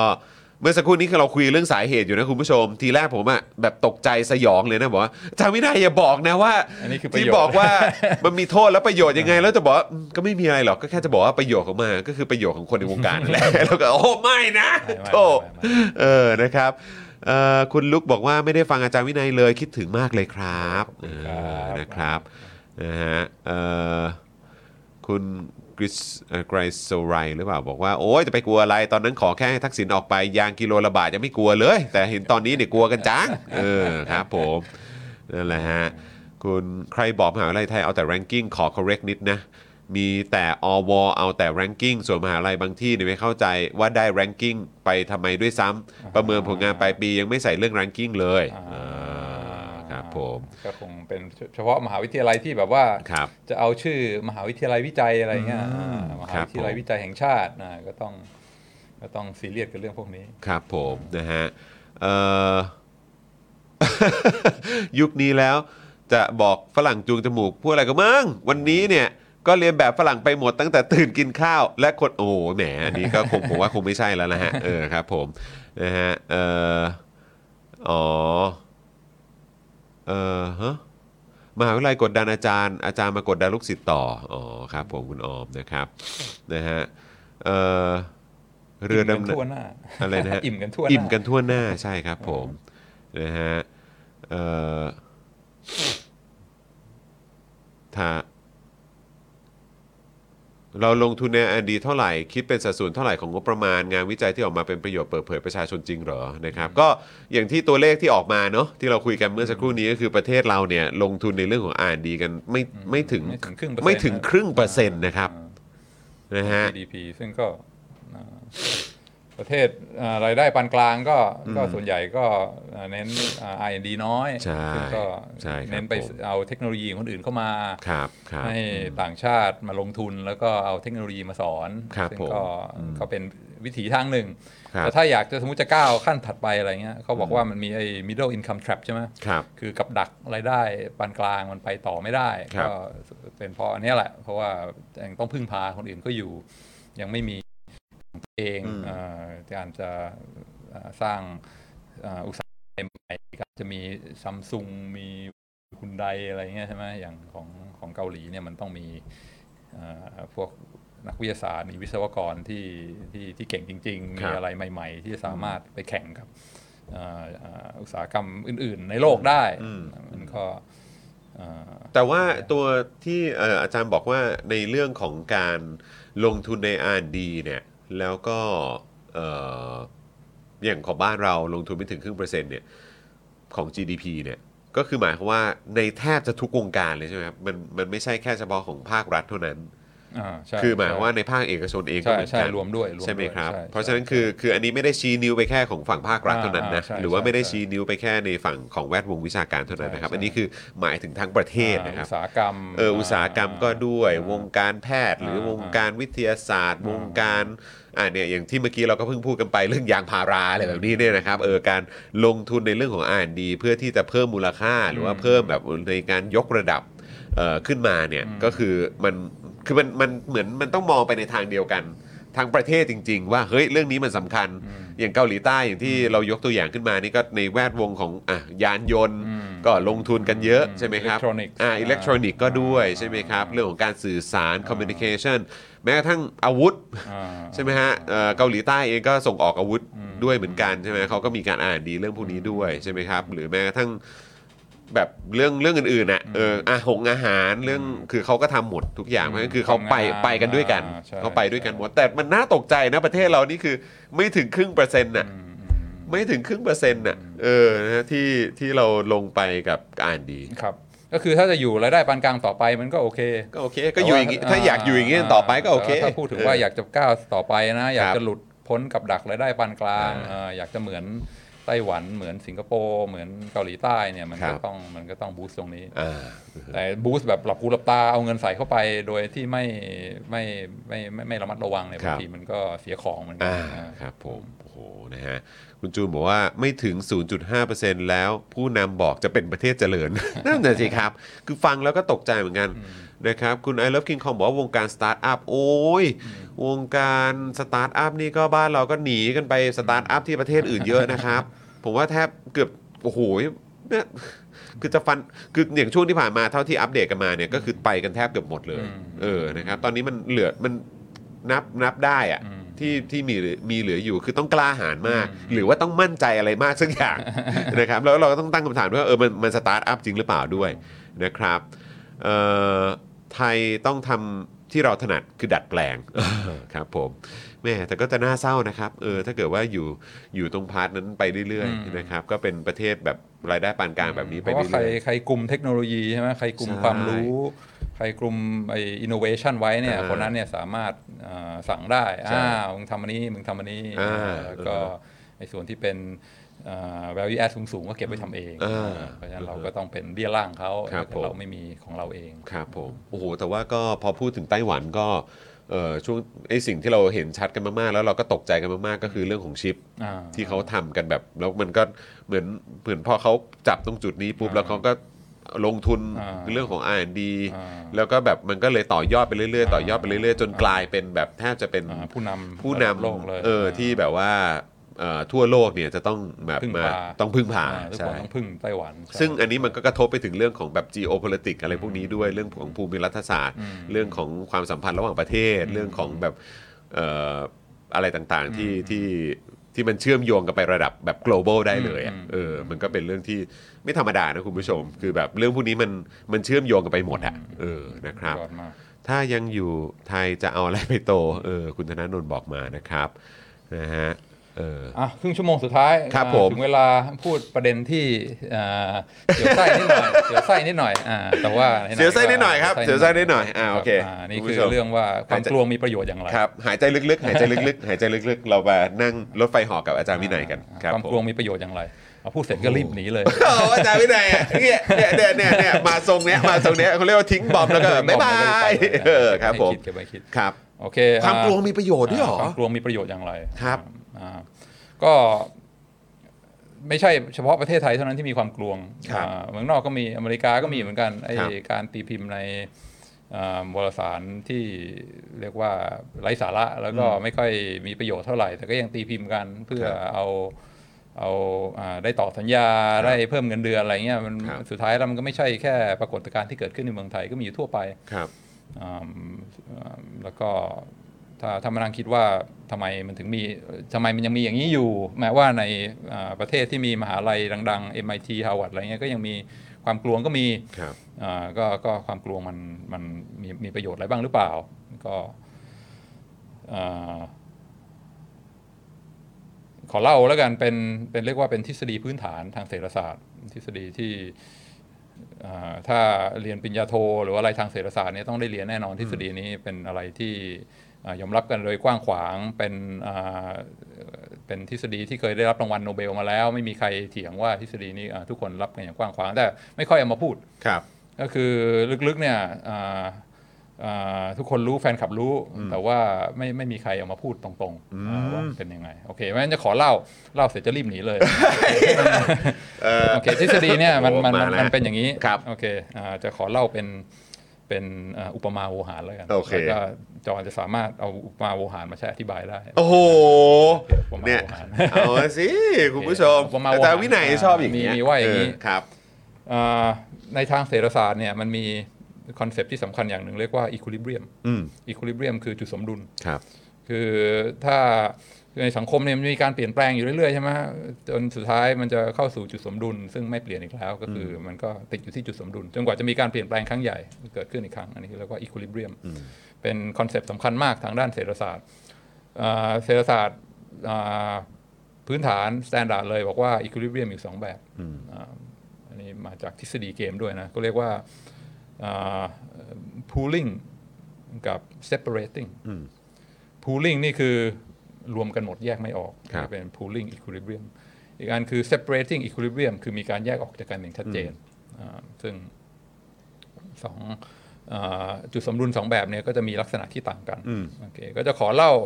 อ่าอุปมาโวหารอ่าในอ่าตลาดอ่ารถยนต์มือสองแล้วกันอ่าโอเคครับอันนี้อันนี้ไม่ได้พูดถึงเรื่องวิชาการหรือโอเคว่าตำแหน่โองเคอันนี้พูดถึงเรื่องรถยนต์มือสองโอเครถยนต์มือสองเนี่ยมันจะมีความยากลำบากก็คือว่าเวลาเราไปซื้อรถมือสองเนี่ยไปที่เต็นท์เนี่ยบางทีเราบอกไม่ได้ ว่ามันเป็นอ่ารถมือสองคุณภาพดี ซึ่งไปขับแล้วมันจะไม่ ไม่ปวดหัวไม่ต้องเข้าอู่แบบว่าทุกเดือนอ่าหรือว่ามันจะเป็นรถมือสองคุณภาพห่วย ซึ่งแบบว่าขับไปแป๊บเดียวแม่งพังต้องไปเข้าอู่แล้วครับมันจะมีรถมือสองคุณภาพดีกับรถมือสองคุณภาพห่วย ซึ่งอ่า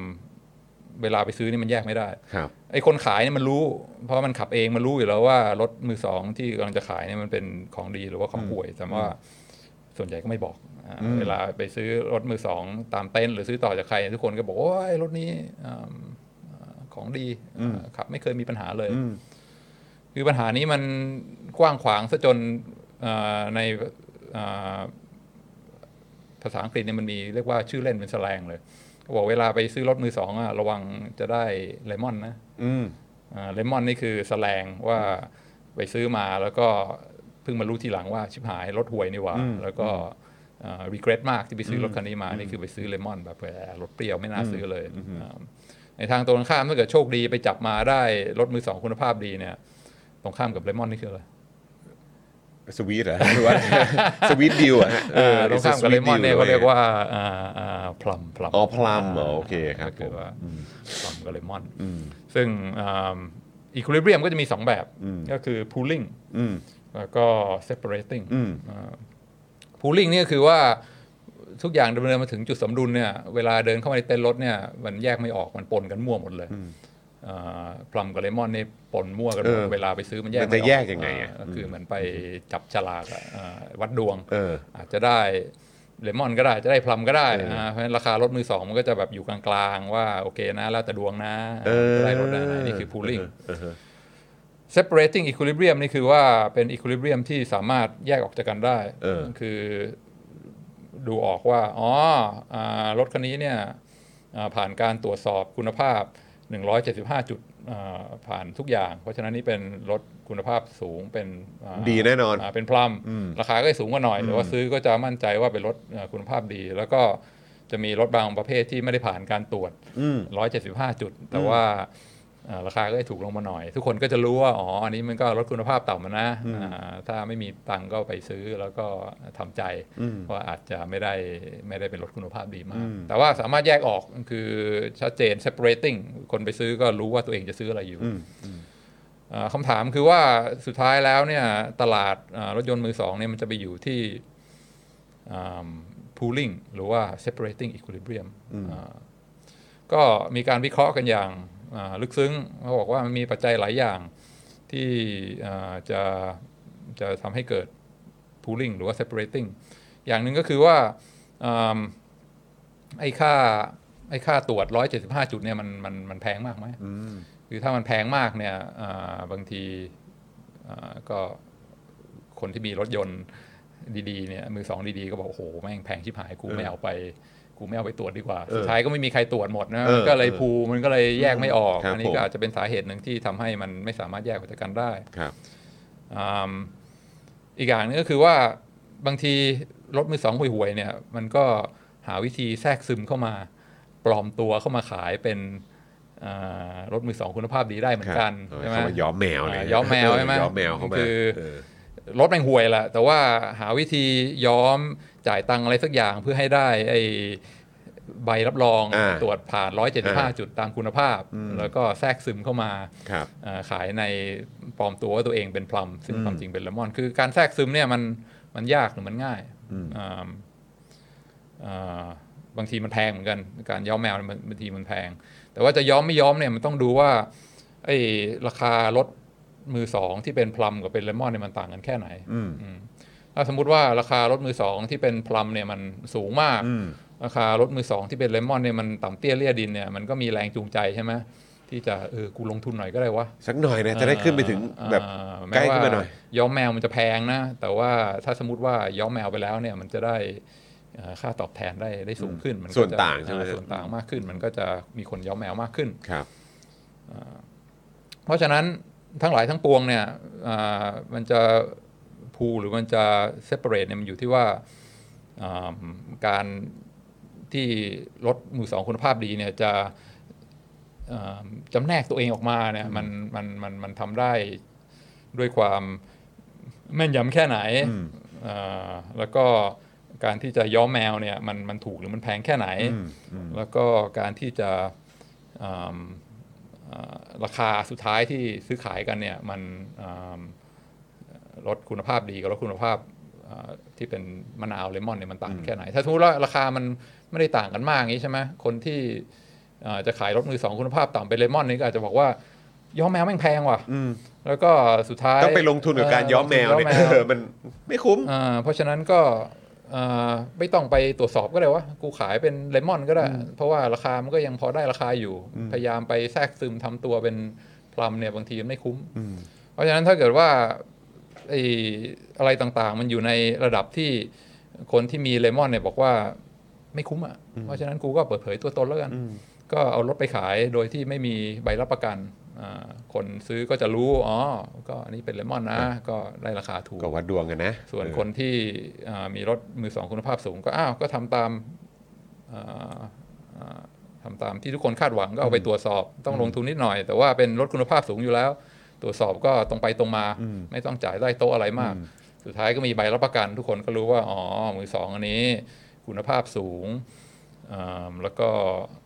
ทุกคนก็ยินดีที่จะจ่ายอืมราคาแพงๆ เพื่อจะได้รถมือสองคุณภาพดีอืมก็อันนี้ก็คือ pooling กับ separating ครับ อันไหนดีกว่า เออ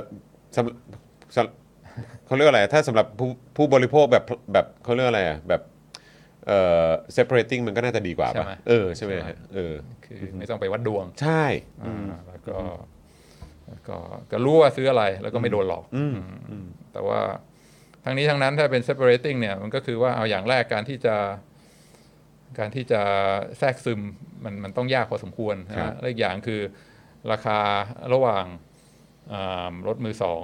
คุณภาพสูงกับรถมือสองคุณภาพต่ำมันจะมันต้องห่างทิ้กันครับผมไม่ถ้าห่างมากเนี่ย ไอ้รถมือสองคุณภาพต่ำเนี่ยมันมีมันมีแรงจูงใจที่จะย้อมแมวที่จะย้อมแมวใช่ไหมใช่ครับเพราะฉะนั้นถ้าห่างกันมากเกินไปเนี่ยบางทีมันมันเซปเรตไม่ได้ เพราะมันจะเกิดการย้อมแมวมากขึ้นเรื่อยอืมอืมๆแรงจูงใจในการย้อมแมวมันจะมากนะครับไอ้พวกเลมอนมันจะลงทุนในการอ่าอ่าอ่าหลอกอืมจนสุดท้ายทุกคนมีใบอ่าใบรับประกันหมด มันก็กลับมาสู่ pooling equilibrium เหมือนกันครับเพราะฉะนั้นมัน มันต้องระมัดระวังอะว่ามันจะมันจะมันจะแยกกันออกหรือเปล่าอืมอืมอันนี้ก็คืออาพูดอย่างเช่นว่าอ่าในแง่ในแง่อ่าวิทยาศาสตร์ครับวิทยาศาสตร์เนี่ยการที่มีอ่าผลมีทฤษฎีมีอ่าความรู้ใหม่ ๆ ทางวิทยาศาสตร์ออกมาเนี่ย บางทีมันแยกยากเหมือนกันว่ามันมันเป็นของจริงหรือของเก๊อืมอ่า เพราะว่าอ่าความรู้ใหม่เนี่ยพอมันออกมาเนี่ยบางทีมันเอ๊ะมันจริงหรือมันเก๊วะเออคือเออได้ยินบ่อยๆใช่ไหมว่าบางทีผลการศึกษาใหม่ๆออกมา แล้วก็คือฮาตื่นเต้นกันปรากฏมารู้ทีหลัง แม่งโกงข้อมูลเอออะไรเงี้ยแบบว่าไม่จริงนี่หว่าไม่จริงอะเออเพราะฉะนั้นคนก็หลงเชื่อไปแล้วมันใช่ปรากฏว่าเอามาใช้จริงๆแล้วมันไม่ได้ แล้วก็มันเกิดโปะแตกขึ้นมาครับเกิดความเสียหาย เพราะฉะนั้นอ่า การวิจัยการศึกษาการอ่าทำรีเสิร์ชเนี่ยมันก็อ่าสามารถที่จะอุปมาได้เหมือนกับตลาดรถยนต์มือสองอืมอืมฮึมันก็จะมีเอ่อนักวิจัยบางกลุ่ม ซึ่งเป็นของแท้ของจริง การหาความรู้ใหม่ ๆ การค้นพบอะไรใหม่ๆเนี่ยมันเป็นเรื่องยากมันเป็นเรื่องที่แบบว่าน้อยคนจะทำได้โหยากนะการหาอะไรใหม่ ๆ ที่ใช้ได้จริง ๆ นี่แม่งยากมากอะเอ่อก็จะอันนี้ก็อุปมาได้เหมือนรถยนต์มือสองคุณภาพสูงครับ ส่วนเอ่อจำนวนมากเนี่ยก็คนส่วนใหญ่ไม่ได้มีความคิดสร้างสรรค์ไม่ได้ฉลาดไม่ได้เก่งขนาดที่จะคำอัพ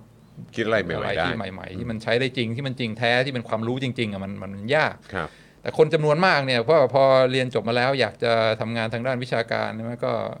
ก็อยากที่จะอ่าอ่าอยู่ในวงการนี้ด้วยอืมอืมปัญหาเอ่อคำถามคือเราอยากจะให้อ่าการวิจัยเนี่ยมันออกมาในรูป pooling อืม คือปนกันหมดแยกไม่ออกเฮ้ยอันไหนจริงอันไหนเก๊วะอืมคือมีแต่คนบอกว่างานวิจัยเต็มไปหมดแล้วแยกไม่ออกว่าไหนจริงอันไหนเก๊หรือว่าอยากจะให้มันมีระบบสักอย่างที่มันที่มันพอแยกออกจากกันได้ เวลาจะบอกเฮ้ยจะเอาจริง ๆ นะ จะเชื่อจะเอาไปใช้แล้วนะ จะเอาจะเอางานของใครไปใช้ จะเชื่อใครได้ ถ้าถ้าสมมติมัน separating equilibrium เนี่ยมันก็จะสามารถบอกว่าอ๋อพวกเนี้ยของจริงอืมส่วนพวกเนี้ยอ่าของของเก๊อืมอ่าอ่าก็ ถ้าเกิดว่าอ่าเราให้รางวัลแต่อ่าอ่าของจริงอืมคือต้องเป็นของจริงแท้เท่านั้น ถึงจะได้รับการยอมรับถึงจะได้รางวัล ถึงจะสามารถอยู่ในวงการวิชาการได้เนี่ย ผลตอบแทนระหว่างของจริงกับของเก๊มันก็จะค่อย ๆ ห่างขึ้นเรื่อยๆๆอืมาพอนี้เกิดขึ้นเนี่ย แรงจูงใจก็ะเกิดแรงจูงใจ ในการที่ของเก๊เนี่ยจะพยายามหาทางที่จะแทรกซึมเข้าไปในอืมเอ่อปลอมตัวว่าตัวเองเป็นเป็นเป็นของจริงใช่ไหมสุดท้ายแล้วเนี่ยบงทีสามหมื่นนี่แหละอ่าก็จะเกิดความที่ว่าแยกไม่ออกครับคือมีความรู้เต็มไปหมดแต่ว่าเฮ้ยอันไหนจริงอันไหนเก๊ว่าเอ่อแยกไม่ออก เพราะฉะนั้นอ่าอันนี้คือเหตุผลหนึ่งทางเศรษฐศาสตร์ก็คือว่าอ้าวก็ บางทีของเก๊ในวงการวิชาการเนี่ยมีไหมมีอ่ารู้อยู่แล้วว่าส่วนใหญ่มันเก๊อยู่แล้ว แต่ว่าถึงมันจะเก๊มันจะกลวงเนี่ยเราก็ยังมีการอ่าโอเคนะ ต่อสัญญาอืมมีการให้โบนัส มีการอ่าให้รางวัลอะไรบ้างอ่าพวกที่อ่าอาจจะรู้ตัวว่าเออเราไม่ใช่ของจริงนะ ก็ยังมองซ้ายมองขวาเออก็เอ่อพออยู่ได้วะเออเราก็อยู่ในเอ่อระดับนี้ก็พออยู่ได้ไม่ได้ลำบากมาก แล้วก็การที่จะ ย้อมแมวพาตัวเองเข้าไปอยู่ในกลุ่มของจริงเนี่ยมันมันยากมันลำบากมันเสี่ยง เพราะฉะนั้นก็ยอมอยู่ตรงนี้แล้วกันอืมส่วนพวกที่เป็นของจริงก็ก็สามารถที่จะจำแนกตัวเองออกมาได้อ่าเราก็สามารถที่จะแยกได้ว่าอ๋อในวงการวิชาการก็มีงานวิจัยอยู่สองประเภทนะอืมของจริงคือพวกนี้ของเก๊คือพวกนี้อ่าถ้าเกิดว่าอยากจะเอาไปใช้เป็นเรื่องเป็นราวจริง ๆ ก็ไปที่ของจริงอืมส่วนของเก๊ก็เปลืองไหมเปลือง กลวงไหมกลวง แต่ว่า มีประโยชน์ไหมอืมไม่ ก็คือมีไว้เพื่อว่าจะได้ไม่ไม่มีแรงจูงใจให้เกิดการแทรกซึมอืมเข้าไปในอ่าในในในอ่ากลุ่มของจริงมากเกินไปครับผมเราจะได้เชื่อเชื่อถือ สามารถบอกได้ว่าอะไรเป็นของจริงของเก๊ได้ได้ด้วยความมีความมั่นใจมากยิ่งขึ้นอืมอืมเพราะฉะนั้นคือตอนนี้ถ้าเกิดว่าเราเรามองกันดูแล้วก็คือจริง ๆ แล้วบ้านเรานี่เขาเรียกว่าอะไรนะ เหมือนแบบความความห่าง ของเรื่องของของจริงกับของเกย์เนี่ยมันค่อนข้างห่างกันมากด้วยหรือเปล่าฮะมันก็เลยทำให้มีแรงจูงใจให้ให้ให้ทำที่มีข่าวออกมาจากมุมมองของอาจารย์ครับวินัยพูดจริง ๆ เลยนะเออฮะ ไอ้พวกที่ไปซื้องานวิจัยที่ไปอ่าอ่าที่ไม่ได้ทำเองอะไรทั้งหลายเนี่ย ถามว่าดูออกไหมดูออก เออ ก็คือ ทำไมจะไม่รู้ไอ้เอามาวางให้ผมดู ผมก็สามารถแยกได้อย่างง่ายดายว่าพวกเนี้ยเก๊อ่าแล้วก็ไม่คือคือก็รู้ๆกันอยู่ตรงนั้นแหละว่าอ่า อันเนี้ยอย่าอย่าไปสนใจมาก แต่ก็ยังได้ได้โบนัสได้ตำแหน่งวิชาการได้อะไร พวกเนี้ยมันมันก็ก็ก็ดูออกได้ไม่ยาก เพราะฉะนั้นถ้าให้ผมเป็นคนอ่า บอกว่าตอนนี้เราอยู่ equilibrium แบบไหนก็เรียกว่าค่อนข้าง separating ได้ไม่ยากอืมก็คือคนที่เก๊ก็ค่อนข้างเอ่อเผยตัวอย่างชัดเจน แล้วก็เอ่อไม่ได้เอ่อไม่มีใครที่เห็นงานวิจัยพวกนี้ แล้วจะบอกว่าเป็นของจริงควรจะเอามาเอ่อใช้จริง ๆ มาสร้างเครื่องบินมาทำเป็นยารักษาโรคให้ใครอ่าเอ่ออ่าคือคือไม่มีใครเชื่อหรอกอะอ่าก็รู้ๆกันอยู่อะรู้ๆกันอยู่รู้ๆกันอยู่อะอ่าเห็นปุ๊บก็คงไม่เอามาใช้อะ อ่าเอออ่าเออฮะเพราะฉะนั้นก็อาจจะมองว่าเอ่อความกลวงเอ่อพวกเอ่อซื้อตำแหน่งวิชาการอะไรเงี้ยก็คือเป็นการยอมรับอย่างหนึ่งว่าเออเราก็ของเก้นะอืมแล้วก็ไม่ได้อ่าพยายามจะอ่าคือมันไม่ได้เป็นการแทรกซึมเข้าไปว่าตัวเองเป็นของจริงอย่างแนบเนียนมากดูได้อย่างอ่าง่ายดาย แล้วก็สุดท้ายคงไม่มีใครเชื่อหรอก ก็อาจจะเป็นอ่าอ่า ราคาอย่างหนึ่งที่สังคมจ่ายเพื่อว่าโอเคนะอาของเก๊ก็อยู่ในกลุ่มของเก๊ไป มันจะได้ไม่ทำให้เกิดความสับสน เวลาอ่าหาความรู้เวลาวิจัยกันจริง ๆ ว่าเอออะไรเป็นของจริงอะไรเชื่อถือได้อะไรเชื่อถือไม่ได้โอ้โห แต่ว่าฟังดูก็สะเทือนใจเหมือนกันนะ คือบอกว่าเป็นราคาที่แบบสังคมต้องจ่ายอะไอ้เราก็แบบ สังคมอ้าวก็พวกกูด้วยนี่ อ่าใช่ใช่ใช่แล้วใครจ่ายเออ อ่าไอ้พวกเงินโบนัสไอ้พวกอ่าค่าประจำตำแหน่งวิชาการอะไรทั้งหลายที่ครับ ต้องจ่ายให้ใครจ่ายก็คือก็ก็คือผู้เสียภาษีครับผมอ่าอ่าแต่ว่าก็อืมก็อาจจะต้องมีไว้เพื่อว่าจะได้สามารถมี separating equilibrium เออ เหมือนตลาดรถยนต์มือสองโอ้จะโห ได้รู้ว่าอะไร อันไหนเป็นเลมอน อันไหนเป็นพลัมโอ้โห เออ เศร้าไหม ครับ คุณผู้ชมว่าไงล่ะ คุณผู้ชมว่าไงภาษาภาษาเขียนจำแนจำแนกไม่ยากเลยอ่าอย่างที่อาจารย์วินัยบอกใช่ไหมครับนะฮะเอ่ออะไรนะครับบ้านเราระบบบังคับให้ความสำคัญกับงานวิจัยมากเกินไปจนกลายเป็นงานวิจัย ล้นเกินและแยกไม่ออกว่าอันไหนจริงอันไหนปลอม แต่คือจากมุมมองของอาจารย์วินัยเนี่ยก็คือว่าถ้าเป็นคนในแวดวงวิชาการเนี่ยแยกออกคือเห็นปุ๊บก็อ่าก็รู้เลยแกออกใช่ไหมครับแยกออกอ่าดูดูดูรู้อยู่แล้วอ่าน abstract อ่านไอ้อ่าบทสรุปผู้บริหารก็รู้แล้วครับว่าครับอ๋อนี่เก๊นะเออโอเคเออเอออ่าแต่ว่าจะจะเก็บไว้ไหมพวกเก๊เนี่ยจะจะเก็บไว้หรือว่าจะอ่าจะโละทิ้งให้หมดเออาซึ่งถ้ามองกันในแง่ผู้เสียภาษีบอกว่าของเก๊นี่หว่าเสียเอองบประมาณอ่าเก็บไว้ทำไมโละทิ้งให้หมดดีกว่าอ่าก็เข้าใจมุมมองอันนี้ แต่อย่างที่เล่าอ่าอุปมาเรื่องตลาดรถมือสองครับบางทีเราก็อาจจะไม่งั้นมันจะนำพามาสู่อ่มีตลาดของเก๊ไว้บ้างอ่าอ่าอ่าฮะของจริงเขาจะได้สามารถที่จะแยกตัวเอง เราจะได้รู้ว่าอะไรเป็นความรู้จริง อะไรเป็นอ่าความรู้เก๊อ่าซึ่งซึ่งมีนะพักหลังๆเนี่ยพอเริ่มมีการขับเคี่ยวมากเรื่องว่าของเก๊เอาออกไปเนี่ย มันจะเริ่มมีกรณีแบบว่าฝัดข้อมูลเออคือครูต้องตีพิมพ์ในวารสารท็อปที่สุดให้ได้อือฮะเอ่อก็ ผลการทดลองออกมาไม่ตรงตามทฤษฎีที่คาดไว้ เพราะฉะนั้นก็แก้แม่งเลยเออแล้วก็ตีพิมพ์อะไรเงี้ยก็เกิดความฮือฮาโอ้โห ความรู้ใหม่เกิดขึ้นมาปรากฏไล่ไปไล่มาไม่จริงแงเก๋นี่หว่าอ่าเออซึ่งถ้ามันมีแรงจูงใจในการคือมี incentive แรงๆ มาก ๆ ให้ fraud ให้เก๊เพื่อย้อมแมวเข้าไปอยู่ในกลุ่มเอ่อเอ่อนักวิทยาศาสตร์จริง ๆ เนี่ยบางทีมันมันเสียหายอ่าเพราะว่าเราไม่รู้นี่ว่าเฮ้ย ไอ้ข้อมูลที่ตีพิมพ์นี้มาแม่งเชื่อถือได้ไหมวะอ่าวารสารระดับ top Nature Science อะไรที่เคยไว้ใจทุกคนเคยอ่าอ่าใช้เป็นหลักในการอ่าอ่าอ่าตัดสินใจเรื่องความรู้จริง ๆ ของเราเนี่ยถ้ามันเริ่มโดนมีกลุ่มย้อมแมวเข้ามาเรื่อยๆเนี่ยมันก็อาจจะอาจจะไม่เป็นผลดีอ่าก็จะใช้คำนี้ได้ไหมก็ปล่อยให้เขา มีที่ยืนบ้างมีมีมีที่จะใช้คำว่ายังไงเนี่ย ปล่อยให้พวกเขา ได้ได้หากินในพื้นที่ของเขา ด้วยความด้วยการเออนั่นแหละ ด้วยการย้อมแมวขี้กงขี้โกอะไรก็ว่าไปในพื้นที่นั้น อ่า จะได้แบบไม่ต้องมา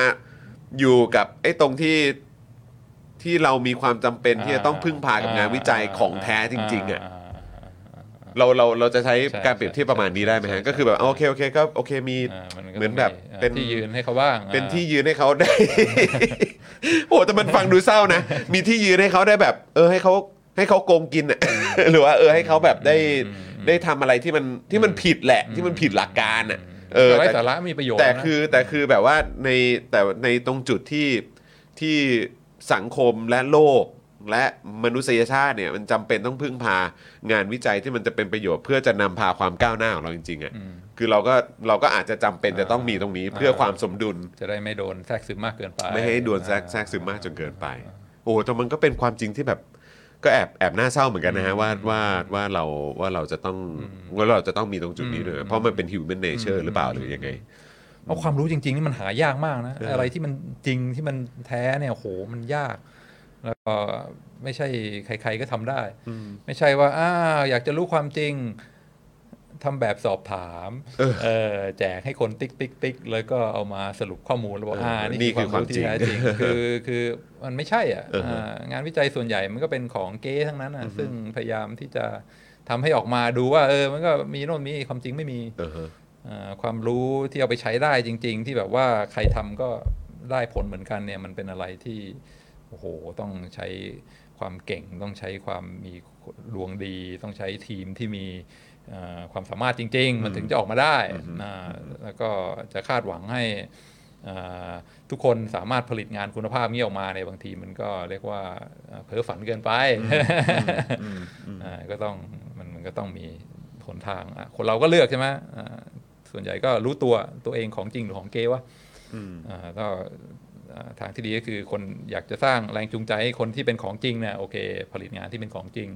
ส่วนคนที่เป็นอาของเกรู้ว่าชาตินี้คงไม่มีปัญญาที่จะอ่าหาความรู้อะไรใหม่ ๆ ที่มันจริงแท้มาได้เนี่ยก็ก็มีทางให้เขาเลือก ที่จะไม่ต้องอาเกิดแรงกดดันมากเกินไป เพราะว่าอินเซนティブที่มันแรงเกินไปเนี่ยบางทีมันมันอันตราย เพราะฉะนั้นคือจริง ๆ แล้วในในสังคมเราอย่างไอ้ข่าวเขิดที่เราเจอกันเรื่องของการซื้อเอ่องานวิชาการหรือต่างๆเหล่านี้เราก็เราก็ถือว่าเรายังอยู่ในในถ้าถ้าใช้หลักเศรษฐศาสตร์ก็คือเราเป็นแบบ separate อะดูแบบออก equilibrium ดูกง่าอยู่ใช่ไหมครับง่ายง่ายไม่ไม่ไม่ยากเลย หลับตาดูข้างเดียวก็รู้ อ๋อของเก๊เออก็คือคนในวงการก็รู้อ่าเออแต่ว่าคนในวงการจะแบบไม่ได้โกรธมากไง ก็คืออ่าอ๋ฮะอเข้าใจเออเออ ก็มันต้องทำงานวิชาการดีกว่าเออเออแล้วมันมีความสามารถจะทำได้ไหมไม่มีอืมมันก็ทำเงี้ยดูออกไหมดูออกแต่ก็ซึ่งมันต่อเนื่องมาจากการบริหารจัดการ หลัก management ต่างๆ เหล่านั้นก็คือแบบอะก็กูกูช่วยไม่ได้จริงๆแต่ถ้าเราแก้แก้ปัญหาในลักษณะของตรงตัวเรื่องของการบริหารจัดการ management อะไรต่างๆตัวนั้นนะมันจะส่งผลมาในเรื่องของ ไอ้ความสมดุลตรงนี้อ๋อแน่นอนแน่นอนได้ใช่ไหมครับแน่นอนแน่นอนเพราะฉะนั้นคือเพราะว่ากำลังคิดอยู่ว่าเออแล้วเราจะแก้ปัญหาตรงนี้ยังไงดี คือเพราะว่าหลายคนก็อาจจะมองว่าเฮ้ยจริงเหรอคือเข้าใจว่าอิเอ่อเรื่องของ equi เอ่อ equilibrium เนี่ยมันเป็นมันเป็นสิ่งที่มันถูกพิสูจน์กันมานักต่อนักแหละเออว่ามันก็คืออะในเรื่องของความจริงในหลักเศรษฐศาสตร์หรืออะไรก็ตามใช่ไหมฮะแต่ว่าก็คือแบบแต่คือแบบเราจะแก้มันไม่ได้จริงๆเหรอ เราจำเป็นจะต้องเป็นแบบแบบ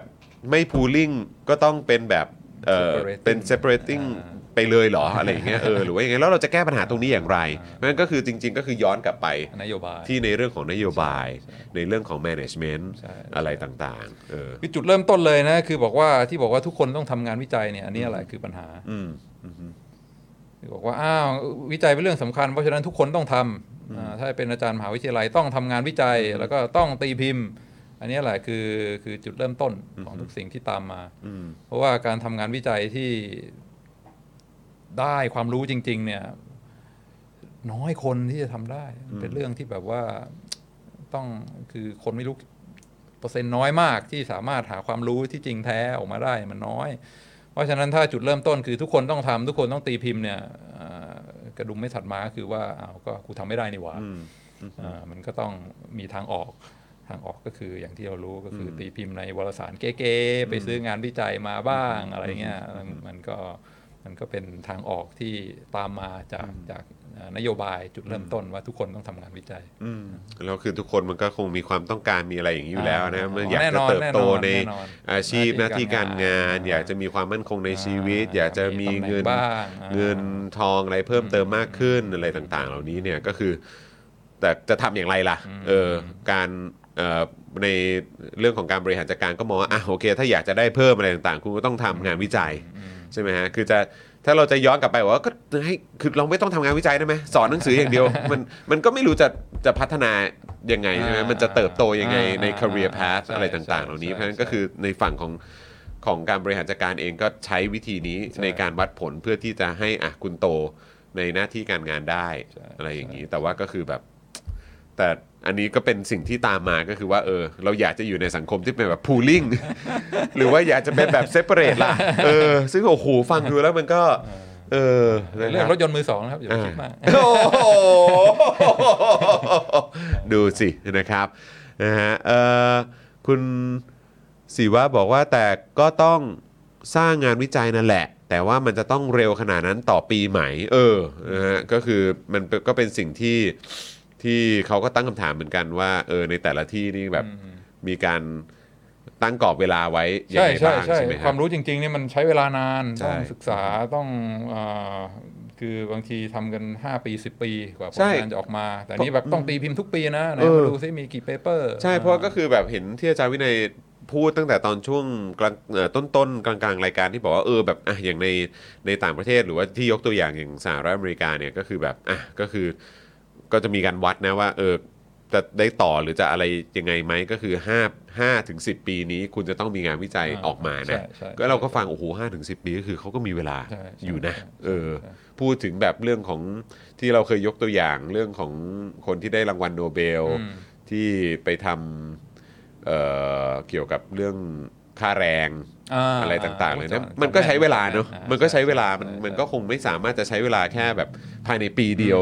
ที่จะได้คำตอบที่เป็นความจริงหรือความรู้ที่จริงออกมาได้อืมอืมเอออันนี้ใช่ก็คงต้องย้อนกลับไปที่ management จริงๆแหละใช่ใช่เอใช่อดีมากใช่ครับผมใช่ใช่ใช่คือคนออกแบบระบบเนี่ยมันไม่ได้เข้าใจจริงอ่าๆว่าว่าอะไรเป็นไปได้อะไรเป็นไปไม่ได้ครับอืมครับคือมันเพอเจอร์มันไม่สมจริงตั้งแต่ที่บอกว่าทุกคนต้องทำงานวิจัยหมดเนี่ยมัน อ่ามันมันมันอาจจะไม่ไม่ไม่ไม่สมจริงกับอืมเอ่อใช่ไหมความสามารถคนเรามันก็มีความแตกต่างกันใช่ไหมบางคนก็ฉลาดมากเก่งมากก็สามารถที่จะทำได้ แต่การบอกทุกคนต้องทำให้ได้อย่างนี้ มันก็เอ่อไม่ไม่ไม่สมจริง มันก็ไปผลที่ตามมา มันก็ไปปูดทางอื่นซึ่งไม่ใช่ผลที่เราอ่าอ่าคาดหวังไว้ครับผมโอ้โหนี่คือเข้าใจนะครับว่าเรื่องนี้อาจจะดูแบบมีความซับซ้อนอยู่นะครับ แต่ว่าคือจริง ๆ ถ้าแบบค่อย ๆ คิดตามกันไปอะมันจะเห็นภาพรวมที่แบบโอ้โห แล้วมันก็จะย้อนกลับไปที่เรื่องของการบริหารจัดการจริงๆแหละเออเรื่องของ management และนโยบายจริง ๆ แหละนะครับว่าตัวบุคคลที่เป็นคนออกนโยบายเนี่ยนะครับมันมันรู้จริงหรือเปล่า มันเคยทำจริงหรือเปล่า หรือว่าคือท้ายที่สุดแล้วมันเป็นเรื่องของว่าก็เพื่อที่จะสมประโยชน์ของตัวเองหรือเปล่า เพื่อให้เพื่อให้ผลที่ออกมาแบบเฟกเฟกปลอมๆนี้เนี่ยมันจะได้ย้อนกลับมาให้ตัวเองเหมือนมีผลงานที่ดี แล้วก็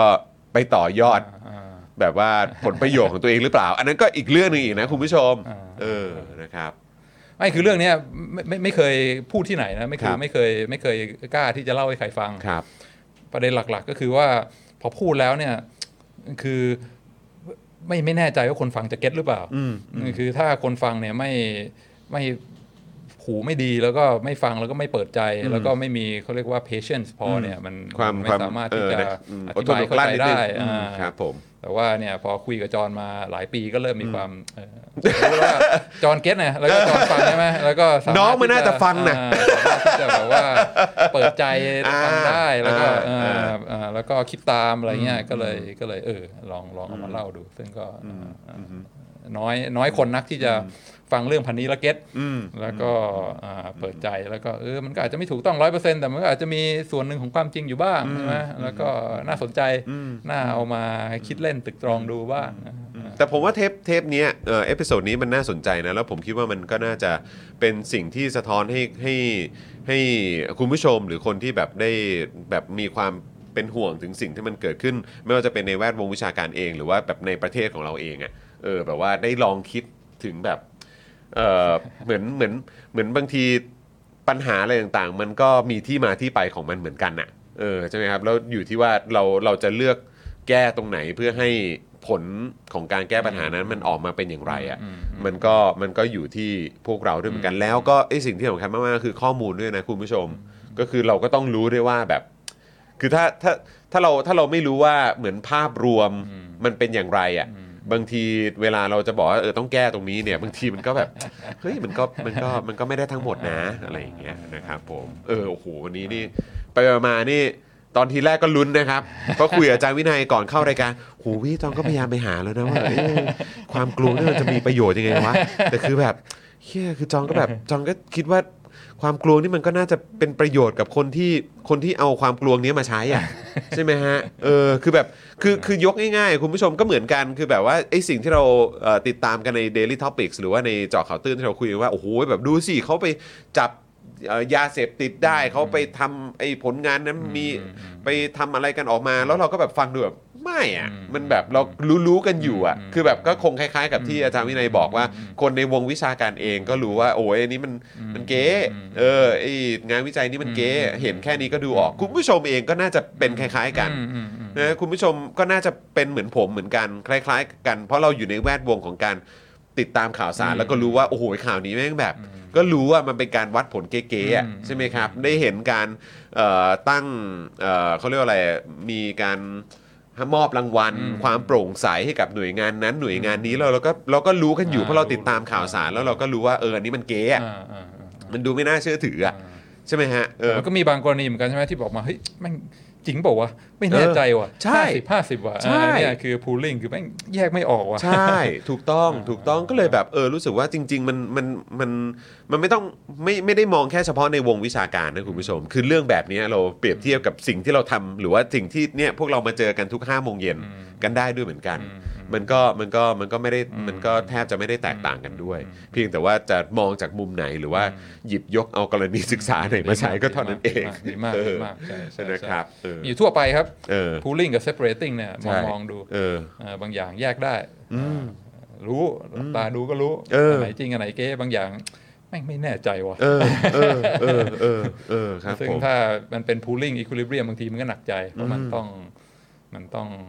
วัดดวงใช่ไหมเออคือเออกูเชื่อไม่เชื่อดีวะเออเออแล้วก็คือมองในแง่ของความเป็นประชาธิปไตยในบ้านนี้ก็จริง ๆ เอาเรื่องนี้ก็มาใช้ได้นะเออใช่ไหมฮะเออถ้าเกิดว่าดูแบบโอ้ยแบบแหมมันน่าย้อมแมวจริงๆเพราะว่ามันอาจจะทำให้หาผลประโยชน์ได้มากขึ้นเนี่ย มันก็มันก็ใช้เรื่องนี้ได้ด้วยเหมือนกันนะ เออคือผมก็ไม่รู้ว่ามันตรงหลักเป๊ะหรือเปล่านะครับ แต่ก็รู้สึกว่าเออพอเปรียบเทียบปุ๊บเออมันก็มันก็ทำให้เราแบบพอพอ incentive มันแรงขึ้นแรงขึ้นเนี่ยใช่คนเรามันก็จะเกิดความเออกูลองเสี่ยงย้อมแมวดูหน่อยย้อมแมวดูหน่อยดีกว่า แต่คือถ้าความแต่บางทีความเสี่ยงมันมาถ้าเกิดว่ามันความเสี่ยงมันอาจจะมาเพราะกับความหน้าบางใช่ไหมเออใช่ไหมฮะมันหน้าบางบอกเฮ้ยแบบเราแบบเฮ้ยเสี่ยงแต่แบบไม่อยากให้ใครรู้อะเออแต่บางทีนี่แบบพอเราอยู่ในสังคมนี้นะครับ เสี่ยงแบบ กูกูไม่สนใจอะเออใช่ก็แบบว่า ครับ รู้ว่าเสี่ยงแล้วกูก็จะลองอะกูก็จะทำด้วย อันนี้ไม่ใช่ลองด้วยอันนี้ก็จะทำด้วยก็ก็หนักนะครับ คุณผู้ชมนะครับ คุณจูนบอกว่าคนดีด้วยปะคะ เออนะครับ บางคนก็ประชาธิปไตยปลอมๆ เออ นะ คุณศิวะบอกว่าซูเปอร์โพลหรือเปล่านะครับ โอ้โห เรามี VIP 24 เดือนด้วยเนี่ย มีครับผม โอ้โหคุณขอ กรณ์วิทย์ครับ โอ้ขโหอชาบูคุณกรณ์วิทย์นะครับครับผม ศรีบุรินทร์คุณสิงห์ทองก็ 12 บวกนะ คุณจูนเมคอัพก็ 12 บวกเหมือนกันนะครับ ขอบพระคุณด้วยนะครับ คุณศิวะด้วยนะครับ คุณ I love King Kong ด้วยคุณเกียร์ด้วย โอ้ยตายแล้วขอบคุณมากเลยนะครับนะฮะคุณเอ่อโพภาษานะครับ สวัสดีนะครับเอ่อ คุณไลฟ์ด้วยนะครับ สวัสดีทุกท่านเลยนะครับ โอ้วันนี้ก็จริง ๆ คอมเมนต์ก็มากันเยอะนะเนี่ย คุณธนาโนบอกว่าพูลิ่งคือไปตกปลาแล้วมีโอกาสจะได้ปลาหี่ พูนะครับพูเหมือนสระว่ายน้ำ เออ POL พูอะพูคือก็รวมเป็นกัหมบ่อดนะาเออรวมอกันยู่ในหมดบ่อใช่ครับ พูให้หมดส่วน separate ก็คือแยกจากกันใช่ได้แยกแยกนะ เหมือนแยกแยะอะไรแบบนี้นะครับ คุณพลอยรุ้งบอกว่าแบบนี้แถวบ้านเรียกหน้าด้านไหมคะเนี่ย ครับผม คุณแตงแตงบอกว่าฮะยี่สี่แล้วเหรอ เออนะครับนะขอบคุณคุณแตงแตงด้วยนะครับนะฮะคุณโค้ยฟิชนะครับ ผมยัง 12 แบบงงๆ อ๋อ มันจะมีแบบเป็นเขาเรียกว่าอะไรนะเป็นแบบ 1 2 12 24 อะไรแบบนี้ใช่ไหมฮะ ก็คือ อ๋อ 1 3 6 12 24 อะไรแบบนี้ประมาณนี้นะครับนะบางทีบางท่านอาจจะแบบอยู่ประมาณ 14 แล้วอะไรอย่างเงี้ยนะครับ มันก็อาจจะยังอยู่ 12 อยู่นะครับ แต่ว่าอาจจะไปบวกอีกทีหนึ่งก็ตอนเป็น 24 บวกอะไรแบบนี้นะครับ ก็ขอบคุณมาก ๆ เลยนะครับ คุณเคนขอบคุณนะครับนะฮะขอบคุณมากเลยนะครับ เติมพลังเข้ามา อันนี้เป็น Super Chat ใช่ไหมฮะใช่ไหมฮะ Super Chat มา 200 บาทขอบคุณมากเลยนะครับ ขอบคุณนะครับ คุณ พีแชนบอกว่ามีประโยชน์มากค่ะ เราเจอนักวิชากลวงเยอะ นักวิชานักวิชากลวงเยอะมากอ๋อทีแรกจะว่านักวิชาการกลวงมีวิชานักวิชากลวงเลยนะครับเป็นการผสมคำไปเลยนะครับ อาจารย์ช่วยเปิดโลกให้กับประชาชนที่ไม่เคยรับรู้ความดำมืดในแวดวงของผู้แอบอ้างว่าฉลาดกว่าคนอื่นๆอ่านะครับอ่าคุณนรกิงคองนะครับ ส่งมาเป็นสติกเกอร์เลยนะครับ คุณสิงห์ทองบอกว่าปาหีไทยไม่แพ้ชาติใดในโลก เออครับนะฮะเออนี่ผมอยากจะเช็คจังเลยว่าไอ้0.5%ของ GDP อะมันคือเท่าไหร่วะนะฮะอยากรู้เหลือเกิน แต่ R&D ใช่ไหมเออแต่เดี๋ยว R&D เดี๋ยวเดี๋ยวผมเดี๋ยวผมไปเช็คแล้วกันอ่านนะครับ แล้วเดี๋ยวเอ่อช่วงเย็นนี้ที่มีการ recap อ่า Exclusive กับอาจารย์วินัยวันนี้ เดี๋ยวจะหยิบยกขึ้นมาพูดแล้วกัน เออนะฮะ ชอบ recap ไง ปาล์มก็แบบโหแม่งมึงโชคดีฉิบหายได้นั่งคุยกับพี่มึงเป็นชั่วโมงเออเออเออกูเนี่ยก็ต้องปากหวานกูกูต้องมาคุยอย่างเงี้ยแหละกูต้องมาคุยอย่างเงี้ยแหละเพราะว่าปกติก็นั่นแหละ ถ้าข้างนอกก็คุยเรื่องบอลครับคุยเรื่องบอลเรื่องลูกเรื่องอะไรอย่างเงี้ยฮะก็ก็จะคุยกันประมาณนี้นะครับแต่ว่าต้องอยู่ในรายการแบบนี้เราได้คุยกันในแวดวงของพี่ชายของเรามันก็เป็นเรื่องที่ดีนะครับ นะฮะเป็นที่ที่อายุเยอะแล้วภูมิใจคุณเกียร์บอกมานะครับอ๋อคือหมายถึงว่าหมายถึงความเป็น VP เหรอครับ หรือว่าอะไรฮะเออสองสองเดือนอ่าครับผมเป็นสีเขียวสีแดงแล้วมีกำลังใจนะครับสุดๆเลยขอณครับทุกนนะฮะการสนับสนุนของคุณผู้ชมนี่มันมีค่ากับเรามากครับเอ่อคุณพลอยรุ่งบอกว่ามีอาชีพไหนที่ไม่มีด้านมืดด้านมืดบ้างไหมคะ ก็ไม่มีเนาะมันก็คงมีกันหมดแล้วเนาะเออนะครับ คุณกรณ์วิทย์บอกว่าด็อกเตอร์ทั้งหลายนะฮะเออครับก็ก็คิดดูดิสิบ สิบสี่ปีก่อนก็ด็อกเตอร์เลยทีเดียว ก็เป็นคำที่เราก็แบบแซวสิบสี่ปี14 ปีไหมด็อกเตอร์เลยทีเดียว 14 ปีแล้วนะ จะ 15 ปีแล้วนะ เออครับผมตั้งแต่ด็อกเตอร์เลยทีเดียวตอนนู้นนะครับ เออนะฮะก็เป็นเรื่องที่เราก็ขำขันกันนะครับsupport ไปอีก 10 ปี เราอาจจะยังต้องมาฟังเรื่องเดิมๆวนไปประเทศนี้วนอยู่ แต่เนี่ยแหละ โอ้ยคุณบรอกโคลีบอกมาไม่ไม่นะ มันต้องดีขึ้น ต้องดีขึ้นนะครับ รอขึ้น 36 เดือนครับ คุณเคนบอกมาโอ้ยเดี๋ยวนี่สีอะไรครับวู้จะมีมีไหม36เดือน น่าจะสีทองแล้วนะครับ เออ ไม่รู้ว่ามีไหมนะไม่แน่ใจไม่แน่ใจครับไม่เราตอนแรกก็ไม่ได้คิดว่าจะครับมีใครถึงยี่สิบสี่เราเราจะรอถึงวันนั้นครับนะฮะแล้วเราก็จะไปด้วยกันครับ ยังไงใครที่อยากสนับสนุนเราก็ช่วยสนับสนุนกันต่อละกันนะครับ คุณผู้ชมครับนะฮะเอ่อคุณเคนบอกว่าดรพี่โบครับผม อะโอเคคุณผู้ชมแหมวันนี้เป็นไงเอ่ออาจารย์วินัยโอ้ถึงมันมากครับ ตอนทีแรกเห็นบอกว่าจะทิ้งบอมปุ๊บแล้วจะไปเลย ผมก็นึกว่าพอพูดเสร็จปุ๊บจะนะเออเดี๋ยวเดี๋ยวเดี๋ยววิไปก่อนนะอะไรอย่างเงี้ยแล้วเดินออกจากห้องไปเลยไม่ไม่ที่กลัวคือแบบว่าเออ เอ้ยมึงพูดอะไรวะ เออเอ้ยแต่คุณผู้ชมแบบเก็ตแล้วก็แบบว่านะมาอภิปรายกันต่อแล้วก็มาคุยกันต่อด้วยนะครับ แล้วก็จริง ๆ แล้วเราก็ พอเราเปรียบเทียบกับเรื่องอื่นได้เราก็เห็นภาพเลยนะครับมันก็ไม่ใช่แค่ในแวดวงวิชาการอย่างเดียวนะครับแต่ว่าไอ้สิ่งที่เราเจอกันอยู่ทุกวันเนี่ยเราก็สามารถแบบเปรียบเทียบกันได้เลยนะครับถึงไอ้จุดสมดุลตรงนี้นะครับเออนะฮะอะโอเคนะครับก็ถือว่าโอเคเลยนะ ถือว่าเป็นสนุกการมากครับเป็นการสนุกมาก พูดคุยกันที่ลงตัวจริง ๆนะครับ ตอนตอนท้ายเนี่ยอาจารย์วินัยแบบโอ้โหแบบทำเอาซะผมแบบทีแรกก็กังวลเหมือนกันเพราะเห็นอาจารย์วินัยบอกว่าโอ้โหเดี๋ยวพูดเสร็จแล้วเดี๋ยวจะไปแล้วไอ้เราก็เฮ้ยมันต้อง ซีเรียสต้องเครียดมากแน่เลยนะครับจอดกลายเป็นเก็ตเร็วว่ามากเก็เอตเร็อวมากจริง ๆ แล้วพวกเราก็ก็เก็ตกันนะครับนะเพราะฉะนั้นถือว่าโอเค ยังไงก็ไปคิดต่อกันได้นะครับ แล้วก็ไปเอ่อเหมือนแบบเชื่อมโยงนะครับแล้วก็เปรียบเทียบกับสิ่งที่เราเจอกันแบบรอบตัวได้ เหมือนที่อาจารย์วินัยบอกแหละ จริง ๆ มันก็มีอยู่รอบตัวแหละไอ้แบบ pooling แบบ separating อะไรแบบเนี้ยนะครับของไอ้เรื่อง equilibrium ตรงจุดนี้ แต่ว่ามันจะเป็นเรื่องไหนก็สามารถ เอาเอาไปใช้ได้เพราะมันเป็นหลักการที่ใช้ได้แทบจะกับทุกเรื่องเลยนะครับผมนะฮะคุณสิวดลบอกว่าขอบคุณข้อมูลความรู้นะครับนะฮะคุณโพภาษาบอกว่าสนุกครับผมนะฮะ คุณพีแชนบอกว่าส่งให้แล้วนะคะ 200 บาทอาจารย์วินัยค่ะ โอ้โหโอ้ขอบคุณขอบคุณมากครับนะครับ เติมพลังเข้ามาให้ด้วย ขอบคุณมากเลยนะครับนะอะก็ใครอยากจะเติมพลังให้กับพวกเรานะครับแบบรายวันก็ทำได้หรือว่าจะมาเป็น member เป็น supporter นะครับกันแบบรายเดือนก็ได้ด้วยเหมือนกันนะครับ เทปหน้านี่อาจารย์วินัยจะมาอีกทีเมื่อไหร่ฮะเนี่ย วันนี้ว่าน่าจะช่วงเดือนหน้านะครับกลางเดือนกลางกุมภกลางเดือนกุมภาจะรับช่วงวาเลนไทน์หรือเปล่าเนี่ยโอ้โหน่าจะใกล้ๆช่วงนั้นน่าจะใกล้ๆช่วงนั้นนะครับนะฮะก็เดี๋ยวกลับมาเจออาจารย์วินัยอีกทีนะครับในช่วงเดือนแห่งความรักนะครับนะฮะก็เดี๋ยวกลับมาเจอกันได้อ๋อหกหกเนาะอาจารย์วินัยน่าจะกลับมาหกไหมนะครับเพราะว่าอาทิตย์หน้าก็เป็น 30นะครับแล้วก็เพราะเราก็ตามสไตล์นะครับเราจะหยุดกัน 1 สัปดาห์นะครับก็คือจะเอ่อ สัปดาห์เว้นสัปดาห์เพราะฉะนั้นอาจารย์วินัยก็จะกลับมาในวันที่ 6 กุมภาพันธ์นะครับ แล้วก็กลับมาอีกทีก็จะเป็น 20 กุมภาพันธ์นะครับ ก็สัปดาห์ของวันวาเลนไทน์ก็ให้อาจารย์วินัยได้ไปสวีทกับศรีภรรยาหน่อยละกัน น่าจะดีนะครับผมนะฮะนะฮะอ่าวันนี้ขอบคุณอาจารย์วินัยมากเลยครับครับสนุกโอ้โหมากครับวันนี้ขอบคุณมากเจ้มข้นครับสนุกแล้วก็แฮปปี้ครับมากๆอุ้ยต้องขออภัย วันนี้คุยกับอาจารย์วินัยเดี๋ยวเราจะจบประมาณเที่ยงนะเพราะเดี๋ยวอาจารย์วินัยก็มีคลาสมีสอนต่อด้วยนะครับนะ late มาประมาณ 15 นาทีต้องขออภัยด้วยนะครับ คุณมิมิบอกว่าอาจารย์วินัยพูดนิ่มๆ แต่กระชากหน้ากากได้หลาย ๆ คนเลยครับโอ้คุณดีฟชาโดจบแล้วเหรอหัวเผลอหลับไปพอดีนอนดึกเดี๋ยวดูย้อนหลังทำไมฮะเมื่อคืนดูบอลไหมฮะเออครับผหลัมบไปตอนไหนครับสองสองเอแล้วก็หนึ่งหนึ่งอยังไงฮะเนี่ยเออครับผมดูบอลหรือเปล่าเออนะครับเออไม่แน่นะ 14 กุมภาวันยุบสภานะโอ้เอาก็เดี๋ยวรอดูแล้วกัน นี่เราอุตส่าห์รอลุ้นอยู่ว่าเราจะได้ดูแบบว่าเรื่องของการเออเขาเรียกว่าอะไรอภิปรายหรือเปล่า นะครับนะก็อุตส่าห์รอลุ้นอยู่ โอ้ยขอบคุณคุณสุวรรณีด้วยนะครับนะซูเปอร์แชทเข้ามา 320 เยนใช่ไหมฮะ 320 เยน ขอบคุณมากเลยจานะกครับญี่ปุ่นนะครับ คุณสุวรรณีโอ้โห ขอบคุณมากครับนะฮะอะโอเค คุณผู้ชมครับ ย้ำอีกครั้งนะครับ เดี๋ยวบ่ายนี้นะครับ Daily Topics ของเราจะมาไวกว่าปกตินิดนึง ปกติแล้วจะมากันประมาณ5โมงครึ่ง นะครับแต่ว่าสำหรับวันนี้เราจะมากันตอน4โมงนะครับคุณผู้ชม แล้วก็วันนี้มากัน 3 คนด้วยนะครับก็คือมีผมมีปาล์มนะครับแล้วก็มีคุณไทนี่ด้วยนะครับแต่ว่าเราจะไม่ได้อยู่กันในสตูดิโอนี้นะครับเราจะไปเจอกันนะครับที่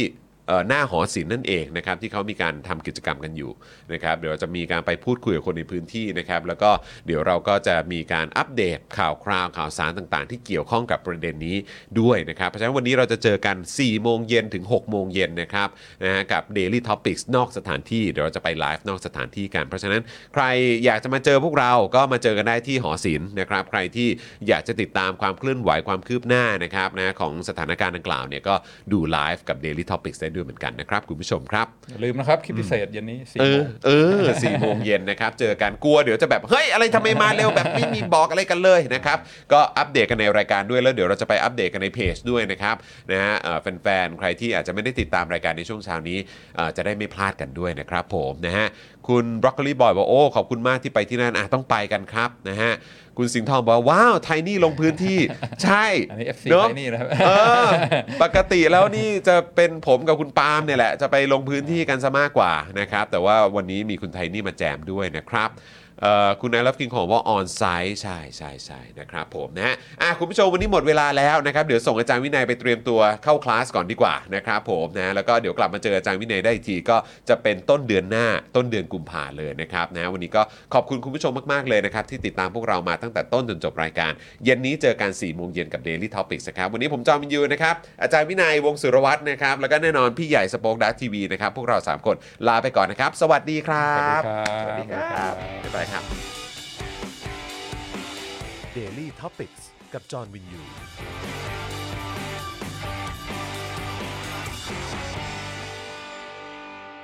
สำหรับเจ้าของเพจนะครับที่ยิงโฆษณาแล้วค่าโฆษณาแพง ค่าโฆษณาสูงสูงๆนะครับ ลองเอาคอร์สนี้ไปประยุกต์ใช้ได้ ตอนแรกเนี่ยผมก็ไม่คิดเหมือนกันว่ามันจะใช้กับการยิงโฆษณาได้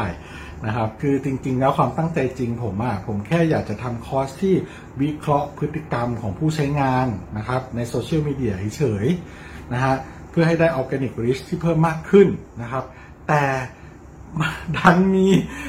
ผู้ใช้ที่มีประสบการณ์เขามาลองซื้อไปนะครับ แล้วเขาเอาไปประยุกต์ใช้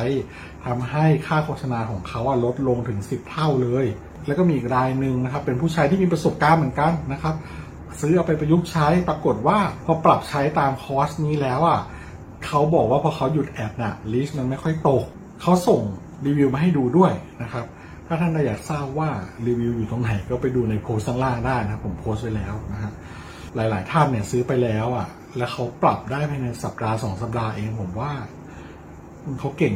เขาเก่งจริงนะก็ไม่คิดว่าคอร์สของเราจะเป็นประโยชน์ขนาดนี้นะครับ ก็ คอร์สนี้เนี่ย 2,999 บาทนะครับ ถ้าใครสนใจก็ทักแชทมาได้เลยนะครับ ก็หวังว่าจะเป็นประโยชน์นะครับ หลังซื้อคอร์สไปแล้วนะครับ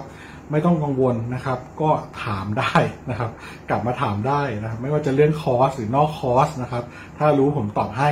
ถ้าไม่รู้ผมก็จะไปค้นหามาให้ โอเค ขอบคุณมากครับ คอร์ส 2,999 บาทนะ Daily Topics กับจอห์นวินยู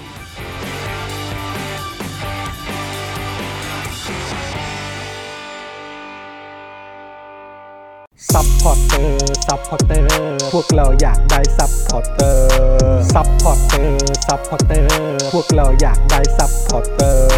ไม่มีเงินก็ไม่เป็นไร แต่ถ้ามีเงิน สมัคร supporter supporter supporter พวกเราอยากได้ supporter supporter supporter พวกเราอยากได้ supporter กดง่ายง่ายแค่กดจอยด้านล่าง หรือว่ากด subscribe กันหน่อย supporter supporter พวกเราอยากได้ supporter supporter supporter พวกเราอยากได้ supporter supporter supporter พวกเราอยากได้ supporter supporter supporter พวกเราอยากได้ supporter supพอร์เตอร์เมมเบอร์ชีพสมัครซัพพอร์เตอร์